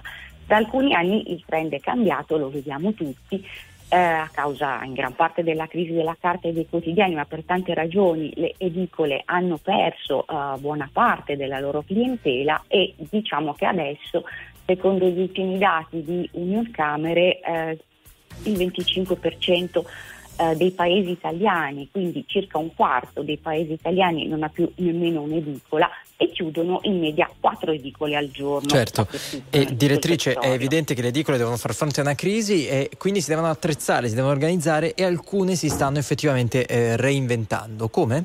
Alcuni si stanno reinventando, eh, molti hanno già incominciato proprio accogliendo altre attività, che sia la vendita di gratta inci piuttosto che di trasporti pubblici, di giocattoli, eh, di pacchi Amazon, insomma trasformandosi in piccoli centri di comunicazione.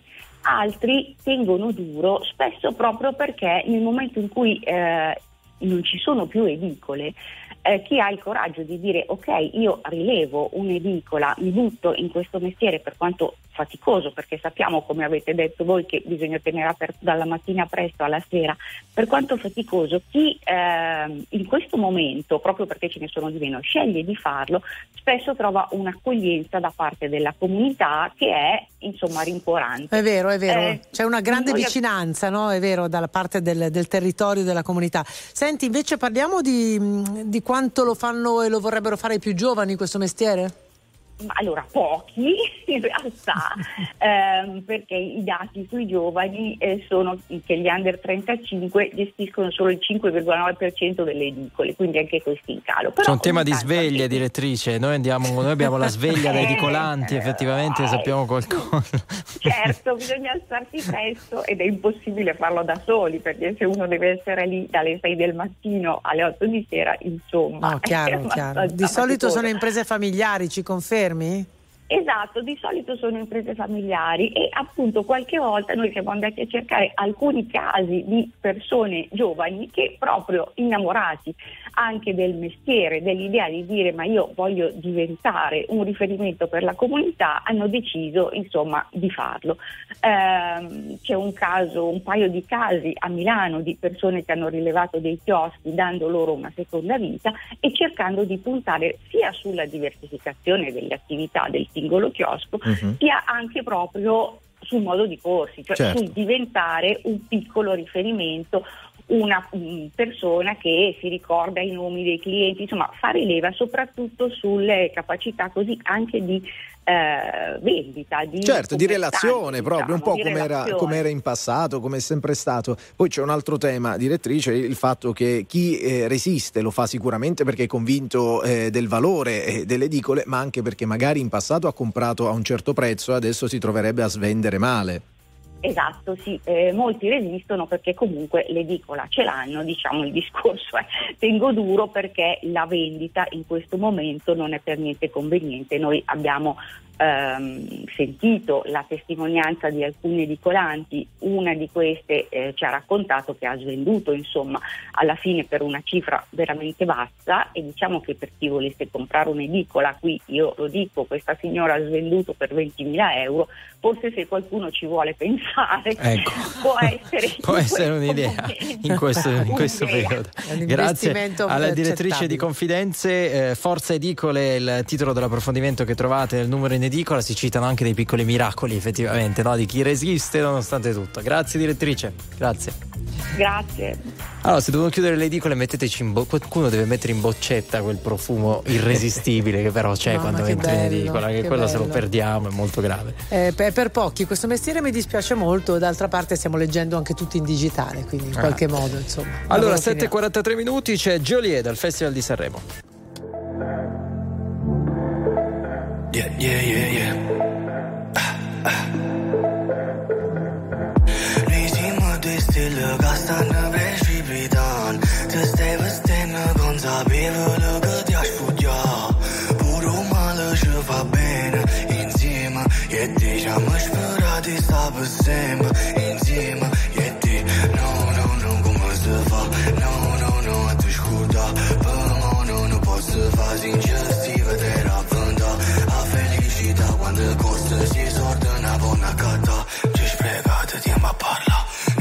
Se pensate mai che all'inizio la storia e non c'è la fine della storia per noi? Oggi la ci sta guardando e quando giove è perché? Sei dispiaciuto per me e per te. Picciamo se inizia una gioia.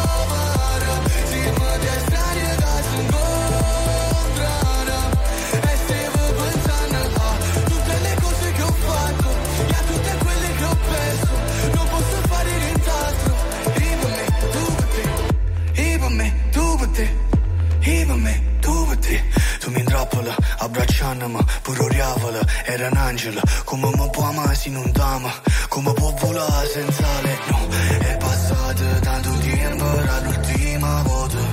Rammanato pochi tempo, poi l'ultima volta. No, no, no, no, come si fa? No, no, no, a te scorda mo no, non posso fa Non l'hai pensato mai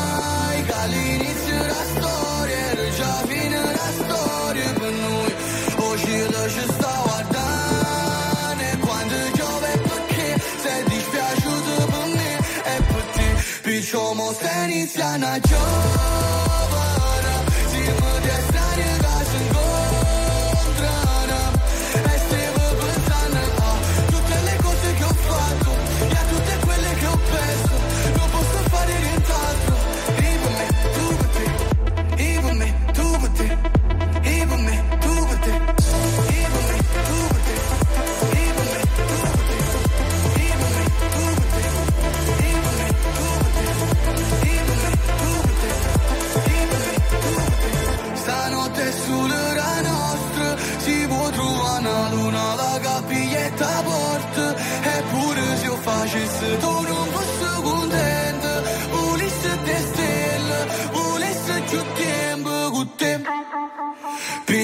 se inizia una giovara Si mă strane, dar sunt gol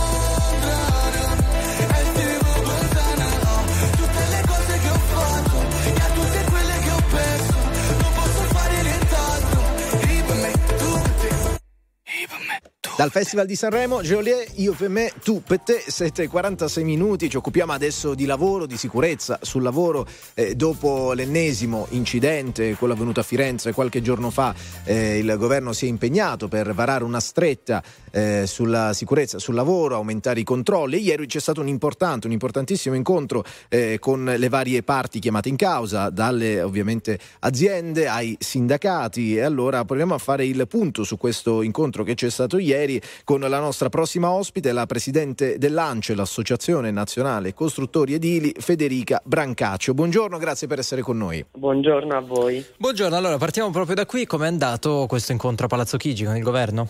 Allora, Palazzo Chigi il ministro Calderone ci ha illustrato eh, questi provvedimenti che eh, insomma, ci ha specificato che sono eh, ovviamente dei primi provvedimenti e poi ci saranno anche dei tavoli un po' più specifici per la questione della sicurezza sul lavoro, ovviamente sono centrati eh, su quello. Ehm, ci sono tutta una serie di eh, norme anche di rafforzamento della pubblica amministrazione che ci vedono molto favorevoli e abbiamo anche chiesto che in questo rafforzamento delle ispezioni ci sia anche un'attività dire, molto preventiva, quasi consulenziale in alcune fasi. Io parlavo ovviamente dei cantieri in rappresentanza della- dell'edilizia, quindi proprio che gli ispettori vengano anche a fare cultura di impresa nelle- nei cantieri. Poi c'è un secondo tema a noi molto caro, che è quello della qualificazione delle imprese. Ora il provvedimento prevede una patente a punti non eh, ancora eh, ecco, declinata che dovrebbe entrare in vigore nell'autunno di quest'anno, per cui c'è anche un po' di tempo per lavorarci. Noi non siamo mai stati favorevoli alla patente a punti perché abbiamo sempre chiesto un sistema di, di qualificazione più che una patente a punti.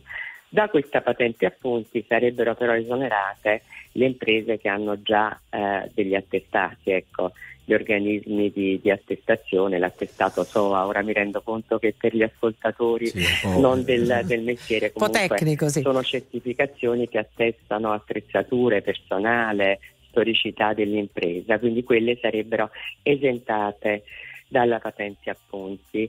Eh, noi come associazione abbiamo chiesto anche di eh, porre grande attenzione a quello che sono i corrispettivi per gli oneri di sicurezza che oggi dal nostro punto di vista sono eh, mal pagati e anche mal contabilizzati perché eh, la sicurezza ehm, ha un costo ma non deve essere un costo, deve essere ecco, intesa come, come investimento per, ehm, per la salute e la sicurezza dei, dei lavoratori. Ehm, oggi insomma non li riteniamo congrui questo riconoscimento di oneri per la sicurezza. Grande attenzione anche a non comprimere eccessivamente i tempi di esecuzione. Chiaro. Chiarissimo, Ma Presidente. Si è parlato di tante cose. Sì, ecco. sì, no, infatti i temi sono tantissimi, siamo in diretta con la Presidente dell'ANCE Federica Brancaccio, però mi è parso di capire nella sua riflessione di questi minuti eh, che sull'aumento dei controlli e, e delle ispezioni siete comunque favorevoli.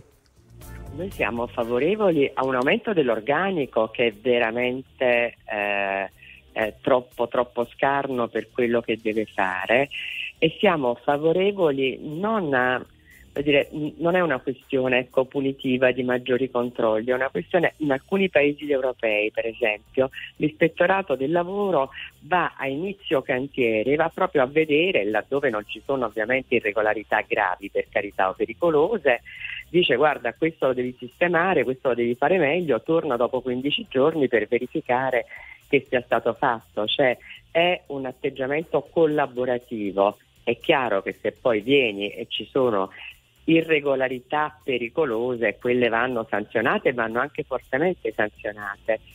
Eh, il Ministro ci ha anche illustrato eh, una, una reintroduzione del reato per ehm, eh, la- l'intermediazione illecita di manodopera. Eh, guardi, dove c'è reato, dove c'è lavoro nero, il lavoro irregolare, noi siamo favorevoli. No, certamente, però il problema è che non c'è solamente il nero, ci sono anche per esempio i contratti che non riguardano strettamente l'ambito edile. Nel caso di Firenze che citavamo in apertura, pare che alcuni operai effettivamente avessero dei contratti da metalmeccanici e non da operai eh, edili. Esiste anche questo di problema. Allora, l'applicazione corretta del contratto è fondamentale. Noi nel contratto dell'edilizia abbiamo una formazione obbligatoria per la sicurezza, cioè un operaio non può mettere piede in cantiere se non ha fatto almeno quelle ore di formazione obbligatoria per la sicurezza. Noi chiediamo i controlli e ovviamente l'applicazione giusta e legittima dei contratti collettivi, ma chiediamo anche che chiunque metta piede in cantiere, perché in cantiere ci può anche essere un lavoratore col contratto metalmeccanico, legittimamente il contratto metalmeccanico, Certo. perché magari sta montando degli impianti, no? Ma quel lavoratore deve avere comunque una base di formazione obbligatoria per la sicurezza. Il cantiere è un mondo complesso, per cui mh, anche l'impiantista che applica il contratto mh, legittimamente del metalmeccanico Se sale su un'impalcatura deve sapere cosa significa. Questo oggi non esiste.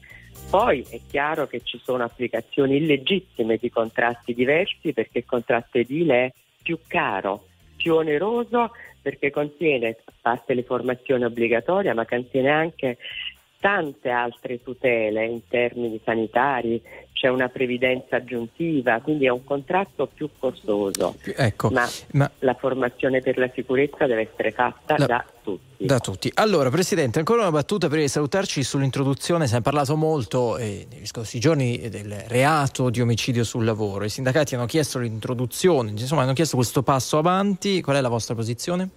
Non siamo d'accordo perché non crediamo, guardi, io l'ho detto in una trasmissione RAI, non mi sembra che dove ci sia la pena di morte ci siano meno delitti. Tra l'altro è ovvio che se c'è una responsabilità evidente del datore di lavoro, una manomissione di una eh, misura di sicurezza, eccetera, ma lì già sei perseguito per omicidio.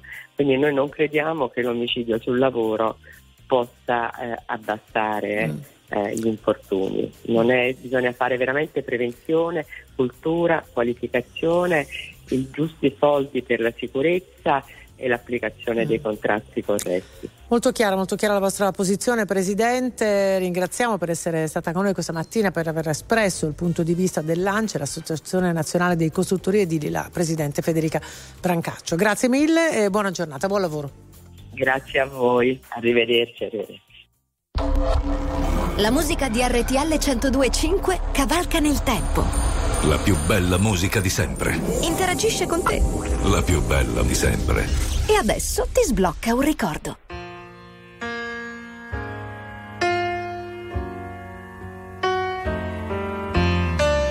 If you search for tenderness, it isn't hard to find. You can have the love you need to live. But if you look for truthfulness, you might just as well be blind. It always seems to be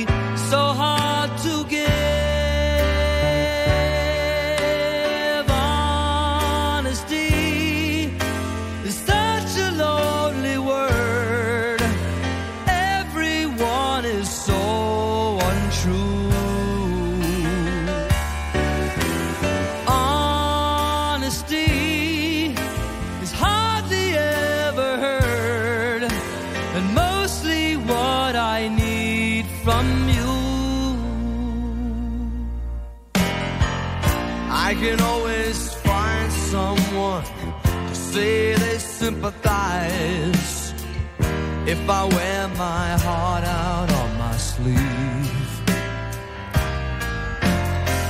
But I don't want some pretty face to tell me pretty lies. All I want is someone to believe.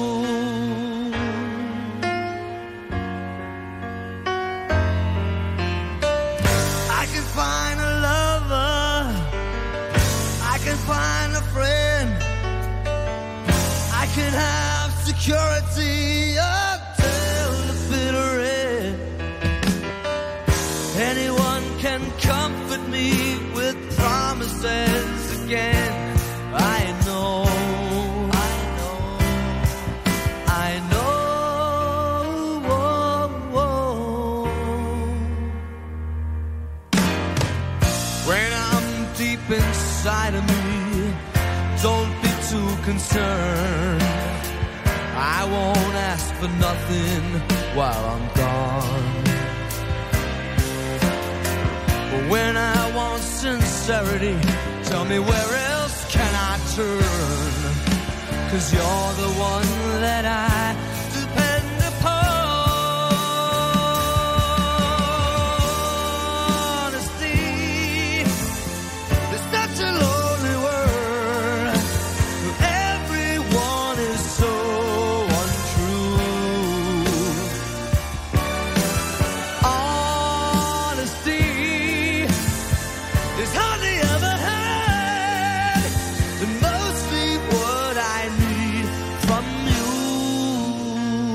intramontabili alcuni pezzi come questo di Billy Joel Honesty. Ci ha accompagnati alle 7.58 minuti, si conclude la seconda ora di nostro news. Scusa, non si può concludere senza il pensierino Eh no, buono eh, di Don lui. Antonio Mazzi. Buongiorno Don. Ciao, ciao, ciao, ciao, Ciao. ciao. Ieri ho parlato di angeli e sto- oggi sono un po' più. un po' così. Gli ignoranti impressionano almeno per il numero.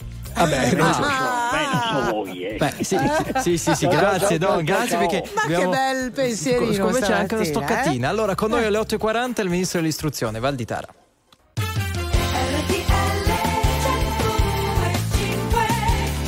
8 e 5 minuti, questa è RTL 1025, martedì 27 febbraio, sapete tutta questa modernità nelle nostre città, il lavoro, lo stress, lo La smog, metropoli. il traffico e contro il logorio della vita moderna La nascono- gallina, Eh, la come la gallina, gallina? le galline. Ma cos'è le C'è un galline? pollaio bellissimo a Milano dove se tu diciamo adotti una gallina puoi andarti a prendere le uova. È il pollaio di quartiere, primo Eh, caso di dai. questo tipo. Incredibile, stanno tutte lì a farsi i selfie. No, quelle sono no, altre galline. le No, galline, no, scusa. un altro no, tipo no, di galline. no. Quelle stanno in centro. Ah, è diverso.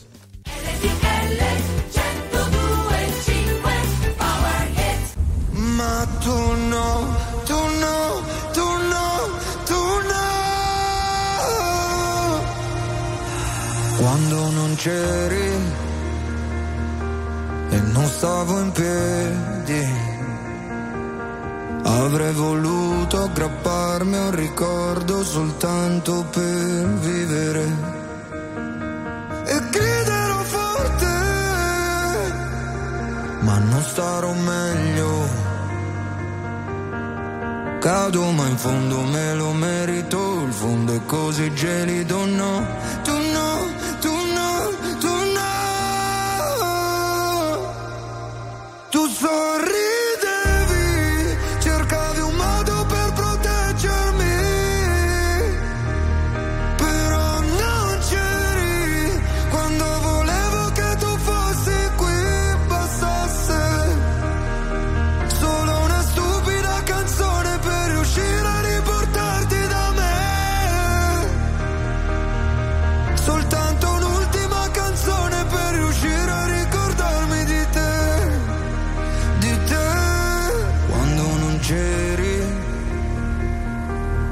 passavano i mesi. E in un secondo tutto intorno era invisibile.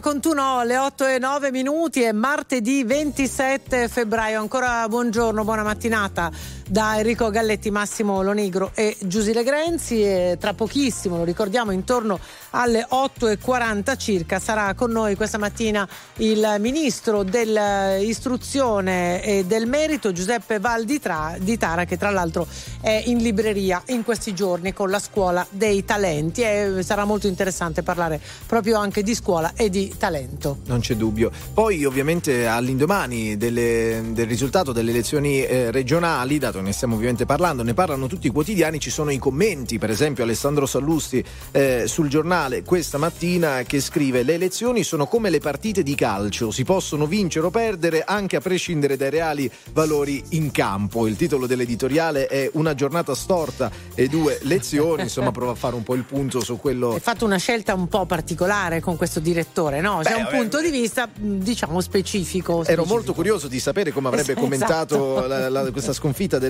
centrodestra. Dice un conto essere uniti sulla tangenziale di Cagliari e sul piano regolatore Sì, di Sassari, sì, scrive. Sallusti. Un conto. Un conto è farlo a livello nazionale su grandi temi di politica internazionale, per esempio, ed economica. Quindi dice comunque questo campo largo che ha fatto una prova eh, alle regionali. Ben riuscita, diciamo. ben riuscita per il momento, anche se un po' sul filo di lana, come abbiamo raccontato, ehm, in eh, come posso dire, in ampliando la, visione più ampia, più nazionale, potrebbe non avere insomma, le stesse- gli stessi risultati. Ecco, il tema è che però anche la coalizione di centrodestra, per esempio, sulla politica internazionale ha dimostrato sicuramente poi al momento del voto di essere compatta, però tanti retroscena eh, ci raccontano insomma di un po' di maretta all'interno, dei vari All'interno, partiti, ecco. per esempio. Tutto in vista di questa data di giugno delle elezioni europee, naturalmente. Allora, io mi sono soffermata in queste ore sul tema eh, felicità che abbiamo, diciamo, toccato Sì. un 20 minuti fa, eh, caro Massimo, caro Enrico, perché mi sono chiesta che cos'era. Perché c'è un recentissimo studio di Harvard, molto bello, eh, in cui si spiega che, in che cosa consiste. E Ah. finalmente, dopo anni di studi, 70.000 Addirittura. eh, persone studiate, Ah. l'importante è avere d- almeno due relazioni molto importanti e di valore. Questo è il tema. Almeno due perché eh, non fa niente se sono mariti, mogli, figli, amici, colleghi, ma devono Mhm. essere le relazioni che avremo vicine nei momenti in cui saremo in difficoltà. Almeno due, meglio se di, distan- di età distanti. Beh, quindi, insomma, non male. Guarda che, guarda che ce l'abbiamo un po' tutti Sì, questo. sì, sì, sì. Quindi potremmo essere c'è tutti felici. Potremmo essere Eh, tutti felici. Allora, ultimo aggiornamento, prima poi di eh, rifare un attimo un riepilogo delle notizie di oggi, il nostro notiziario flash sulle regionali in Sardegna. La situazione al momento è questa: sezioni scrutinate 1822 eh, su 1844, Ce la sono la totali- quasi la totalità. Sì. Eh, Alessandra Todde, candidata al centro-sinistra, quindi Partito Democratico e Movimento 5 Stelle al 45,30%, candidato del centrodestra Truzzu 45 netto per cento, Renato Soru di lista civica 8,70% e eh, Chessa all'1%. Questa è la situazione, ultime notizie flash e torniamo in diretta. Sono molto contenta, molto orgogliosa. Oggi si può scrivere una pagina importante, lo ha dichiarato la nuova presidente della Sardegna, Alessandra Todde, che diventa la prima donna a guidare la regione sull'isola, anche il leader del Movimento 5 Stelle Conte e la segretaria del PD, Ellie Schlein. La cronaca era capace di intendere volere Alessia Pifferi, la 38enne che nel luglio 2022 lasciò morire di stenti la figlia Diana di un anno e mezzo, lasciandola da sola in casa per sei giorni. Lo ha stabilito ieri la perizia disposta alla Corte d'Assise di Milano nel processo per omicidio volontario aggravato. La mia mente si è spenta, si è proprio distaccata dal ruolo di mamma, ha detto la donna in uno dei colloqui con il perito. È lutto nel mondo del giornalismo, è morto a Roma Ernesto Assante, storica firma di Repubblica, punto di riferimento del giornalismo musicale italiano. Aveva compiuto da poco i 66 anni in tv, Assante è stato consulente e autore di numerosi programmi, naturalmente compreso il Festival di Sanremo. 8 e 13 è tutto, viabilità. C'è il complottismo. Eh, c'è il complottismo su queste regionali, lo Ancora? sapete. Che è Ma sì, perché i dati delle città di Cagliari e Sassari sono arrivati un po' dopo il previsto, sono arrivati abbastanza tardi. Tutti i dati sono arrivati un po' tardi. Vabbè, sono però anche le- le- i comuni più grandi, no? Ecco, Eh. però c'è un comitato in particolare che dice questa è stata una strategia, si voleva alimentare l'idea del testa a testa fino allora eh, dei TG, eh, capito? Per una strategia Eh. mediatica quasi. Boh, a posto così, dice Giuseppe. No, io- beh, a, a volte mi faccio delle domande, a volte. A State volte. con noi, torniamo tra poco. RTL 102.5 RTL 1025, la più ascoltata in radio. La vedi in televisione, canale 36 e ti segue ovunque, in streaming con RTL 1025 Play.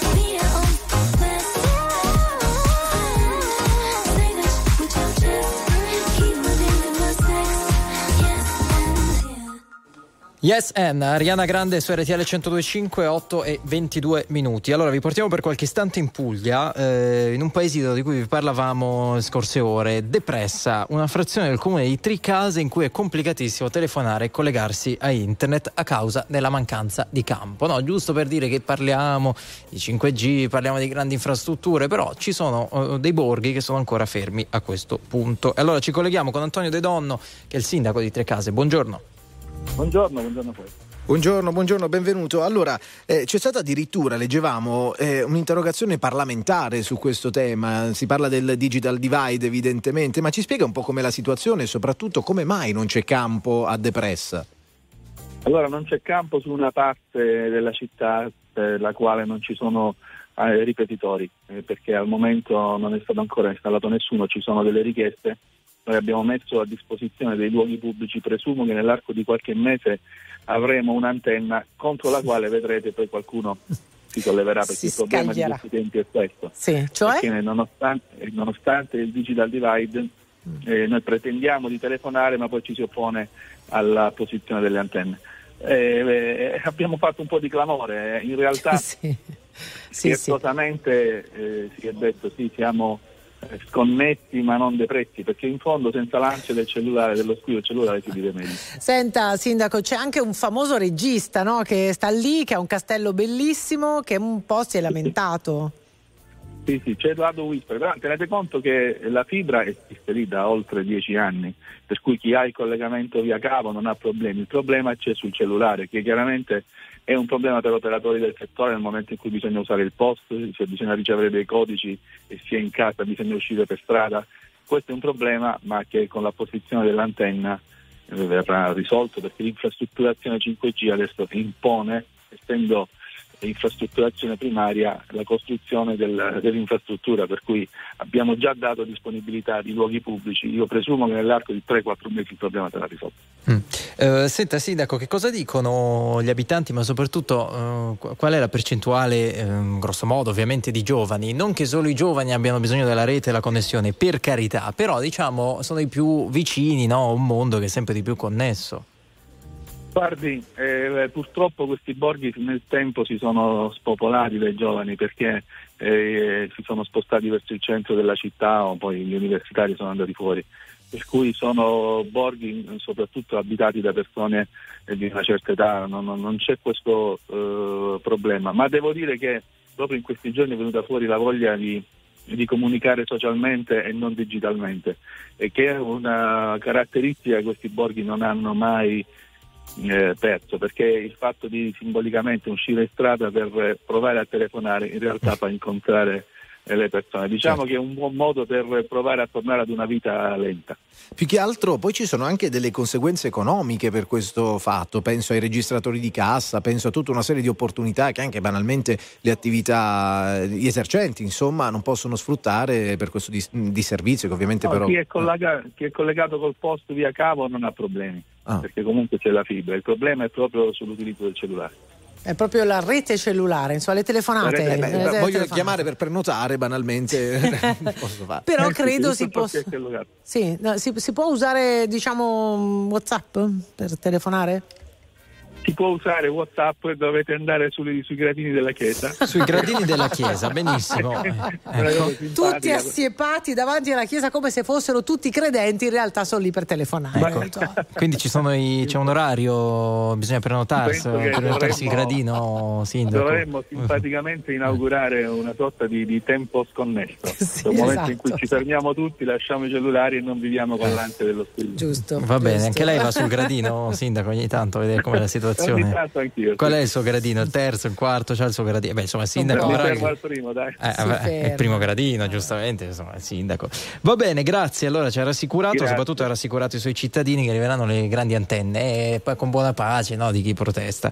Grazie ad Antonio De, Donna, De Donno, sindaco di Tricase, per essere stato con noi. Grazie. Buona giornata, grazie. Vittoria sul filo di lana della candidata del centrosinistra Alessandra Todde alle elezioni regionali in Sardegna. Ha ottenuto il 45,3% delle preferenze contro il 45% del candidato di centrodestra Paolo Truzzu. La lista civica di Renato Soru ha ottenuto l'8,7%, Lucia Chessa l'1%.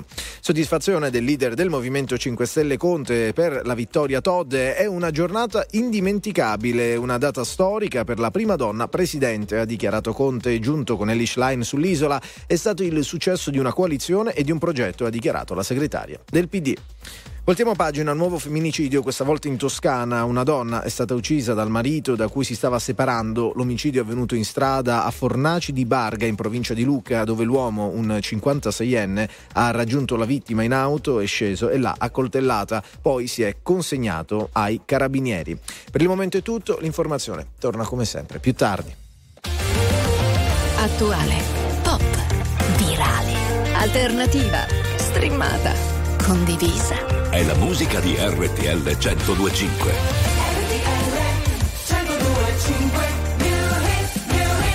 Qu'est-ce que je vais te nommer Je vais te nommer l'amour, l'amour tendre. Wait till I turn my love on. Wait till, wait till, wait till I turn my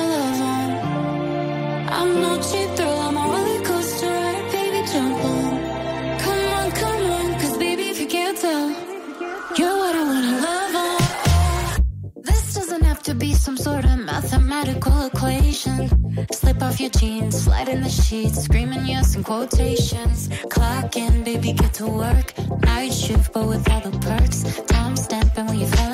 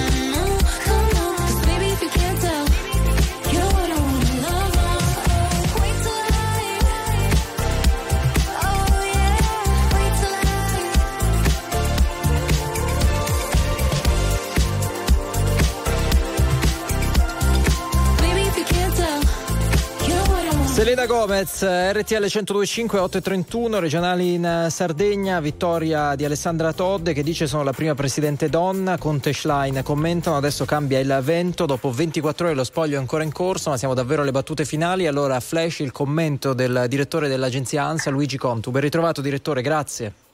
Grazie a voi, eccoci qui, buongiorno. Eccoci direttore, grazie per essere con noi. Quindi cambia il vento adesso?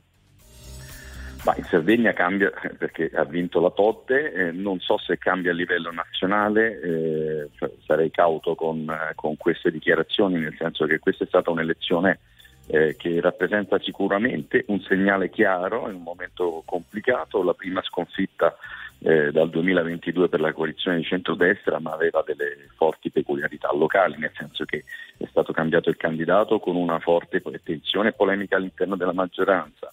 E, e questo secondo me ha danneggiato moltissimo la coalizione. È stato scelto un candidato sbagliato perché non ha preso i voti che si aspettava neanche nella città da lui amministrata, eh, quindi diciamo è un, un grosso autogol e dall'altra parte la coalizione diciamo, del campo largo eh, ha dimostrato di poter essere competitiva nel momento in cui eh, riesce a mettere insieme le forze. Però insomma ecco che sia un cambiamento di vento a livello nazionale aspetterei a dirlo. Eh, eh, direttore, questa, mi mi ha un po' colpito no, la scelta delle parole della Todde, che cioè ha scelto di fare una questione di genere. Ha detto sono il primo presidente donna della Sardegna, non ha detto sono il primo presidente del Movimento 5 Stelle, presidente regionale.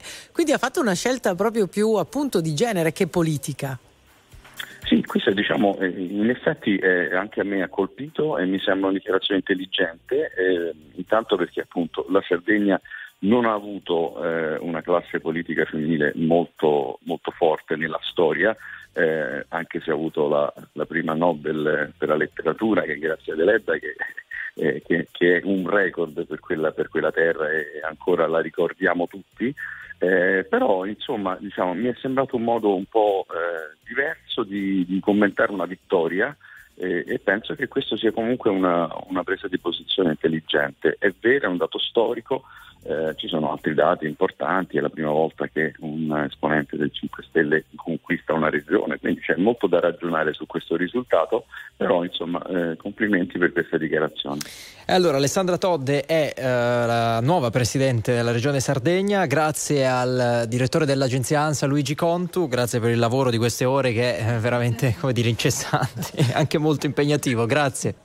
Grazie a voi, buona giornata. A presto, a presto direttore, torniamo a collegarci presto. La scuola dei talenti è il nuovo libro di Giuseppe Valditare, il ministro dell'istruzione e del merito. Tra l'altro esce proprio oggi, martedì 27 febbraio. Tra poco il ministro ci raggiunge in diretta per raccontarci un po' non solo del libro, ma ovviamente parleremo della scuola a tutto tondo. State con noi, non stop news, RTL 1025.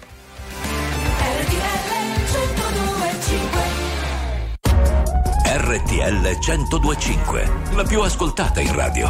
La vedi in televisione, canale 36 e ti segue ovunque, in streaming con RTL 1025 Play.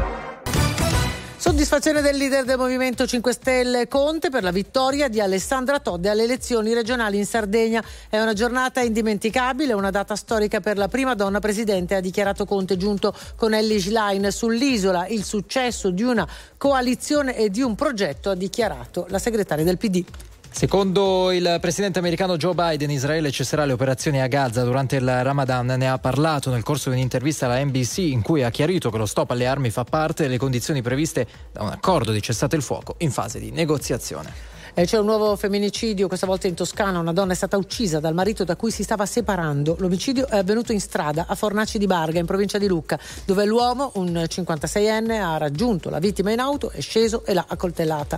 Poi si è consegnato ai carabinieri. 8 e 38 minuti, non stop news, siete su RTL 1025, noi siamo pronti a dare il buongiorno al nostro prossimo ospite, ve lo accennavamo pochi minuti fa, è in libreria con la Scuola dei Talenti, edito da PM, ci raggiunge il Ministro dell'Istruzione e del Merito, Giuseppe Valditara. Buongiorno, benvenuto. Buongiorno a voi. Buongiorno Ministro, allora in questo libro, La scuola dei talenti, lei eh, riflette naturalmente sulla scuola di oggi. Allora, che ruolo deve avere eh, la scuola in una società che guardando alla cronaca, quello che vediamo, quello che raccontiamo, mette sempre di più la scuola sotto accusa. Con quelle frasi bisognerebbe introdurre l'ora di, dovrebbe pensarci la scuola, è una questione di formazione. Ministro.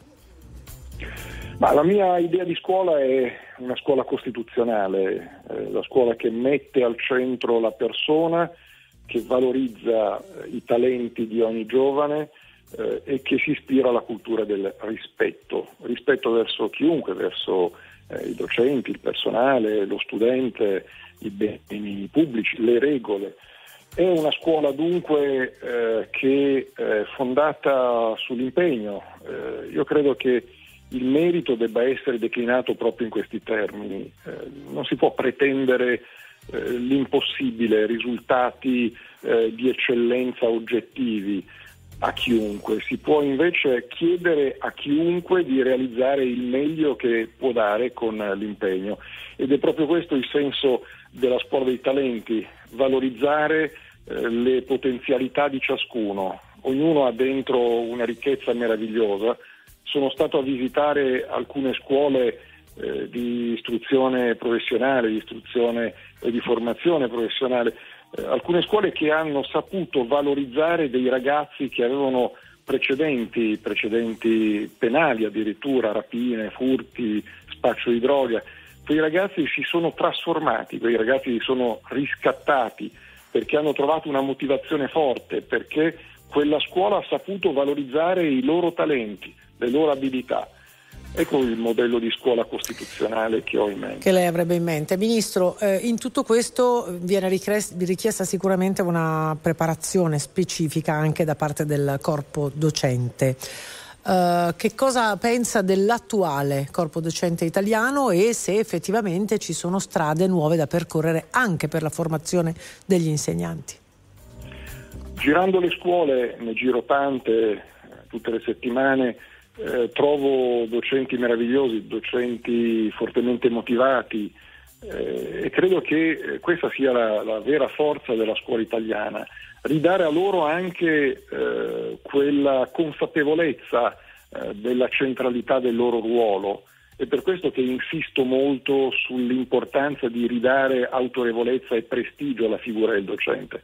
Guardate, non è un problema solo italiano, in tutto l'Occidente quando vado ai vertici internazionali, la lamentela più forte è eh, la fuga eh, dei docenti dalla scuola e non soltanto per motivazioni economiche, ma perché la professione docente non è adeguatamente considerata, valorizzata.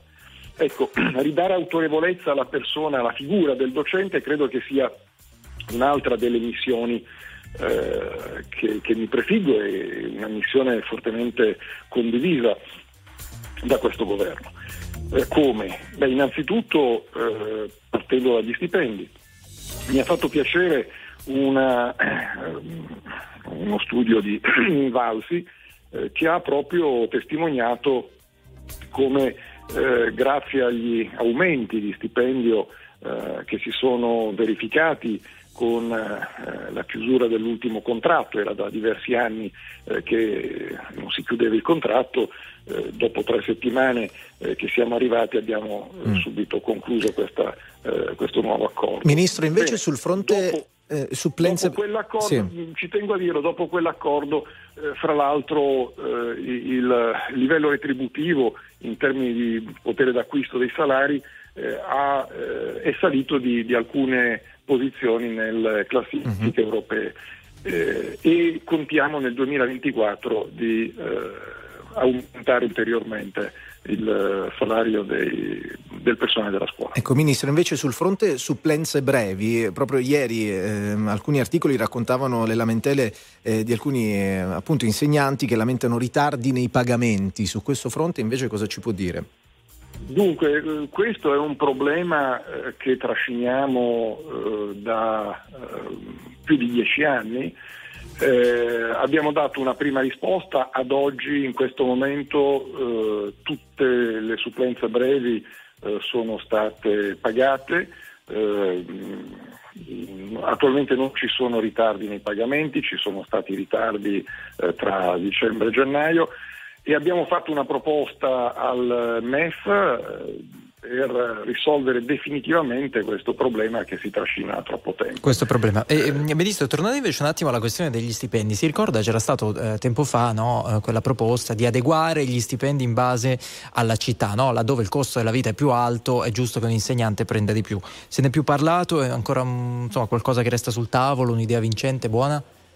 Ma guardi, il problema eh, non è eh, necessariamente eh, quello di eh, dire, eh, pensare a stipendi differenziati. Eh, il problema è eh, capire eh, come creare le condizioni perché chi lavora in realtà dove il costo della vita è più elevato non ci vada a perdere. Stiamo ragionando con alcune regioni, per esempio, per immaginare delle eh, soluzioni abitative eh, di favore. Eh, ci sono gli strumenti eh, all'interno della contrattazione eh, per immaginare un welfare territoriale eh, che affronti decisamente un problema che oggettivamente viene a penalizzare coloro che lavorano e vivono in realtà dove il costo della vita In, in concreto quali potrebbero essere alcune proposte, Ministro? Beh, eh, per esempio c'è eh, una eh, soluzione che abbiamo adottato, che abbiamo già adottato per le aree di montagna, sono aree disagiate dove i docenti non vogliono andare a lavorare eh, perché eh, appunto eh, sono aree eh, difficilmente Scomode, sono scomode. eh. Scomode.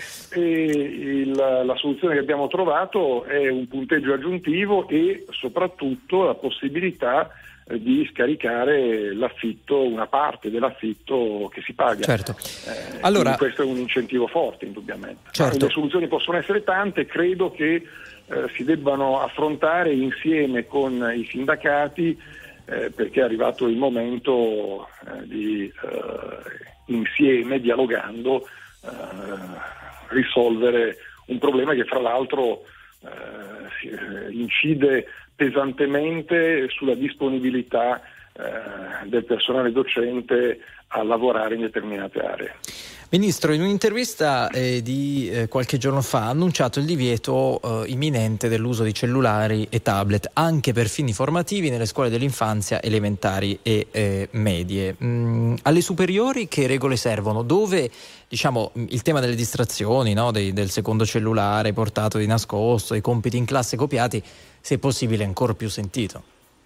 Ma allora guardi, eh, innanzitutto va fatta una precisazione. Eh, io eh, ho annunciato che nelle linee guida sulla cittadinanza, sull'educazione civica, eh, ci sarà un forte consiglio a non utilizzare il cellulare eh, a scopi didattici dalle scuole di infanzia fino alle scuole medie. Eh, del tablet non, non ho mai parlato eh, nel- nei termini di un divieto di utilizzo, eh, ovviamente eh, nelle primarie, cioè nelle scuole elementari, il tablet eh, non deve sostituire eh, la scrittura con carta e penna, non deve dire, far sì che i ragazzi non sappiano più scrivere con carta e penna. E ovviamente deve essere utilizzato per finalità didattiche. Per quanto riguarda le superiori, eh, io credo che eh, il- l'uso del, del tablet eh, sia assolutamente eh, come dire, eh, possibile, consigliabile eh, in determinate occasioni, quindi non è un problema l'utilizzo del tablet, il problema semmai è il cellulare che è- rappresenta uno strumento eh, di forte distrazione. Oggettivamente vedo anche molto difficile fare didattica anche alle superiori eh, con un cellulare.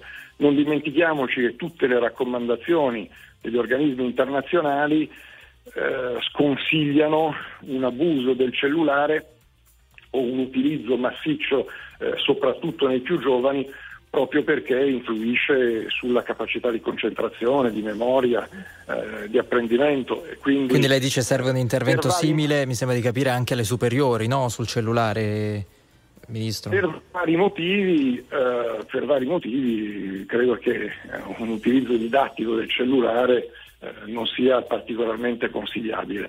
Detto questo, le linee guida eh, sulla cittadinanza parleranno esclusivamente di eh, un cellulare che viene sconsigliato eh, al- dalla scuola primaria alle medie per uso didattico e di un tablet eh, che viene consigliato solo per finalità didattiche. Ministro, scusi, una, una battuta sui voti. Ehm, alle elementari restano i giudizi, ma saranno chiari. Quindi, per c- spiegarlo, chi magari le elementari se le ricorda, ma cominciano un po' ad esserci un po' di nebbia su quel ricordo, eh, legittimamente, eh, livello avanzato diventerà e tornerà ad essere ottimo, sufficiente, insufficiente, eccetera.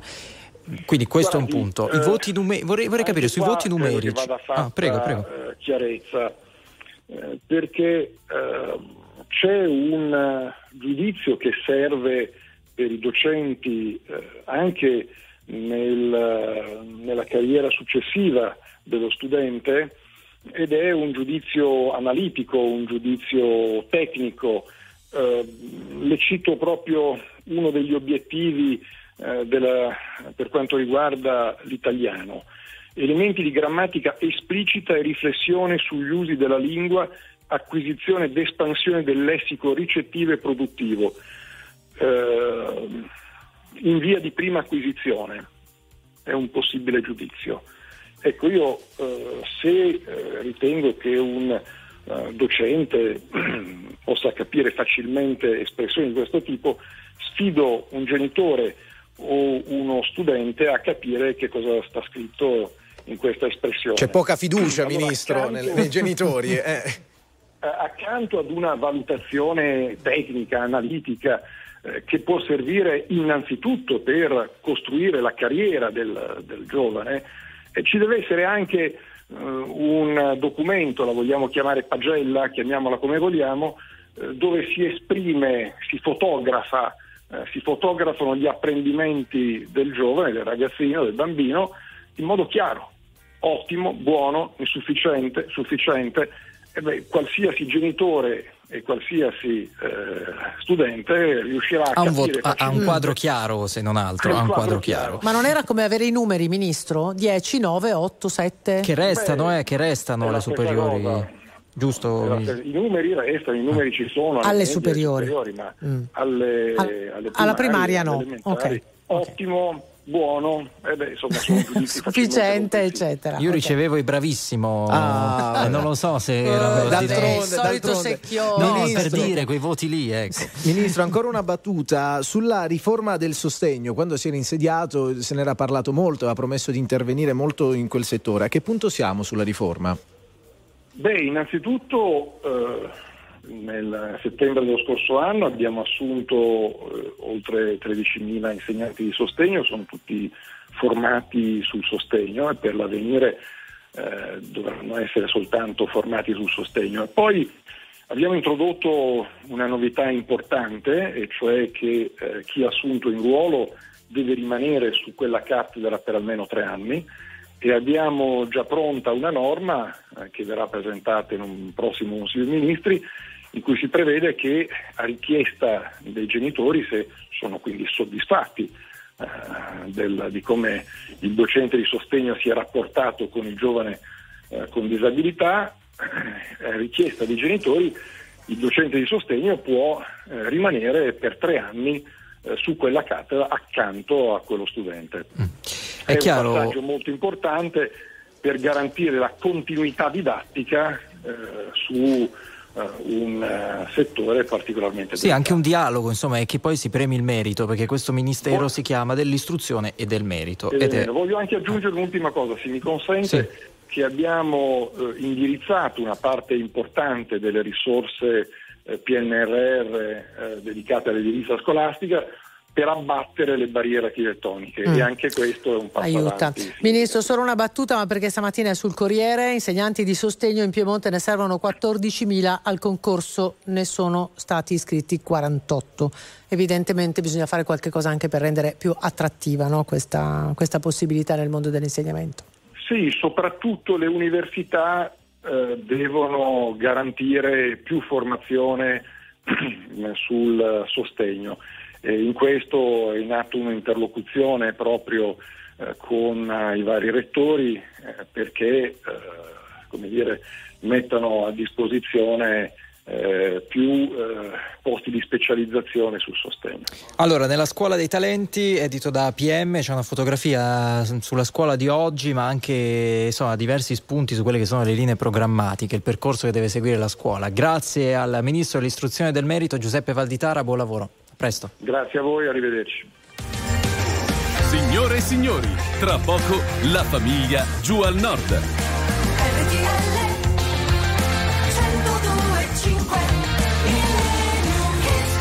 Allora, sono le 8.55 minuti, martedì 27 febbraio, sta per finire la puntata di oggi, vi regaliamo un super classico che sicuramente non vi deluderà e andiamo nel 1998. Mm, sentiamo, è riconoscibile questa È molto sai, riconoscibile. ma- Questo è il terrore di tutti i karaoke. Ah, sì? Arriva lui, E arriva, lei, quindi ci fate Mina della, Mina Celentano? acqua e sale. semplici e un po' banali,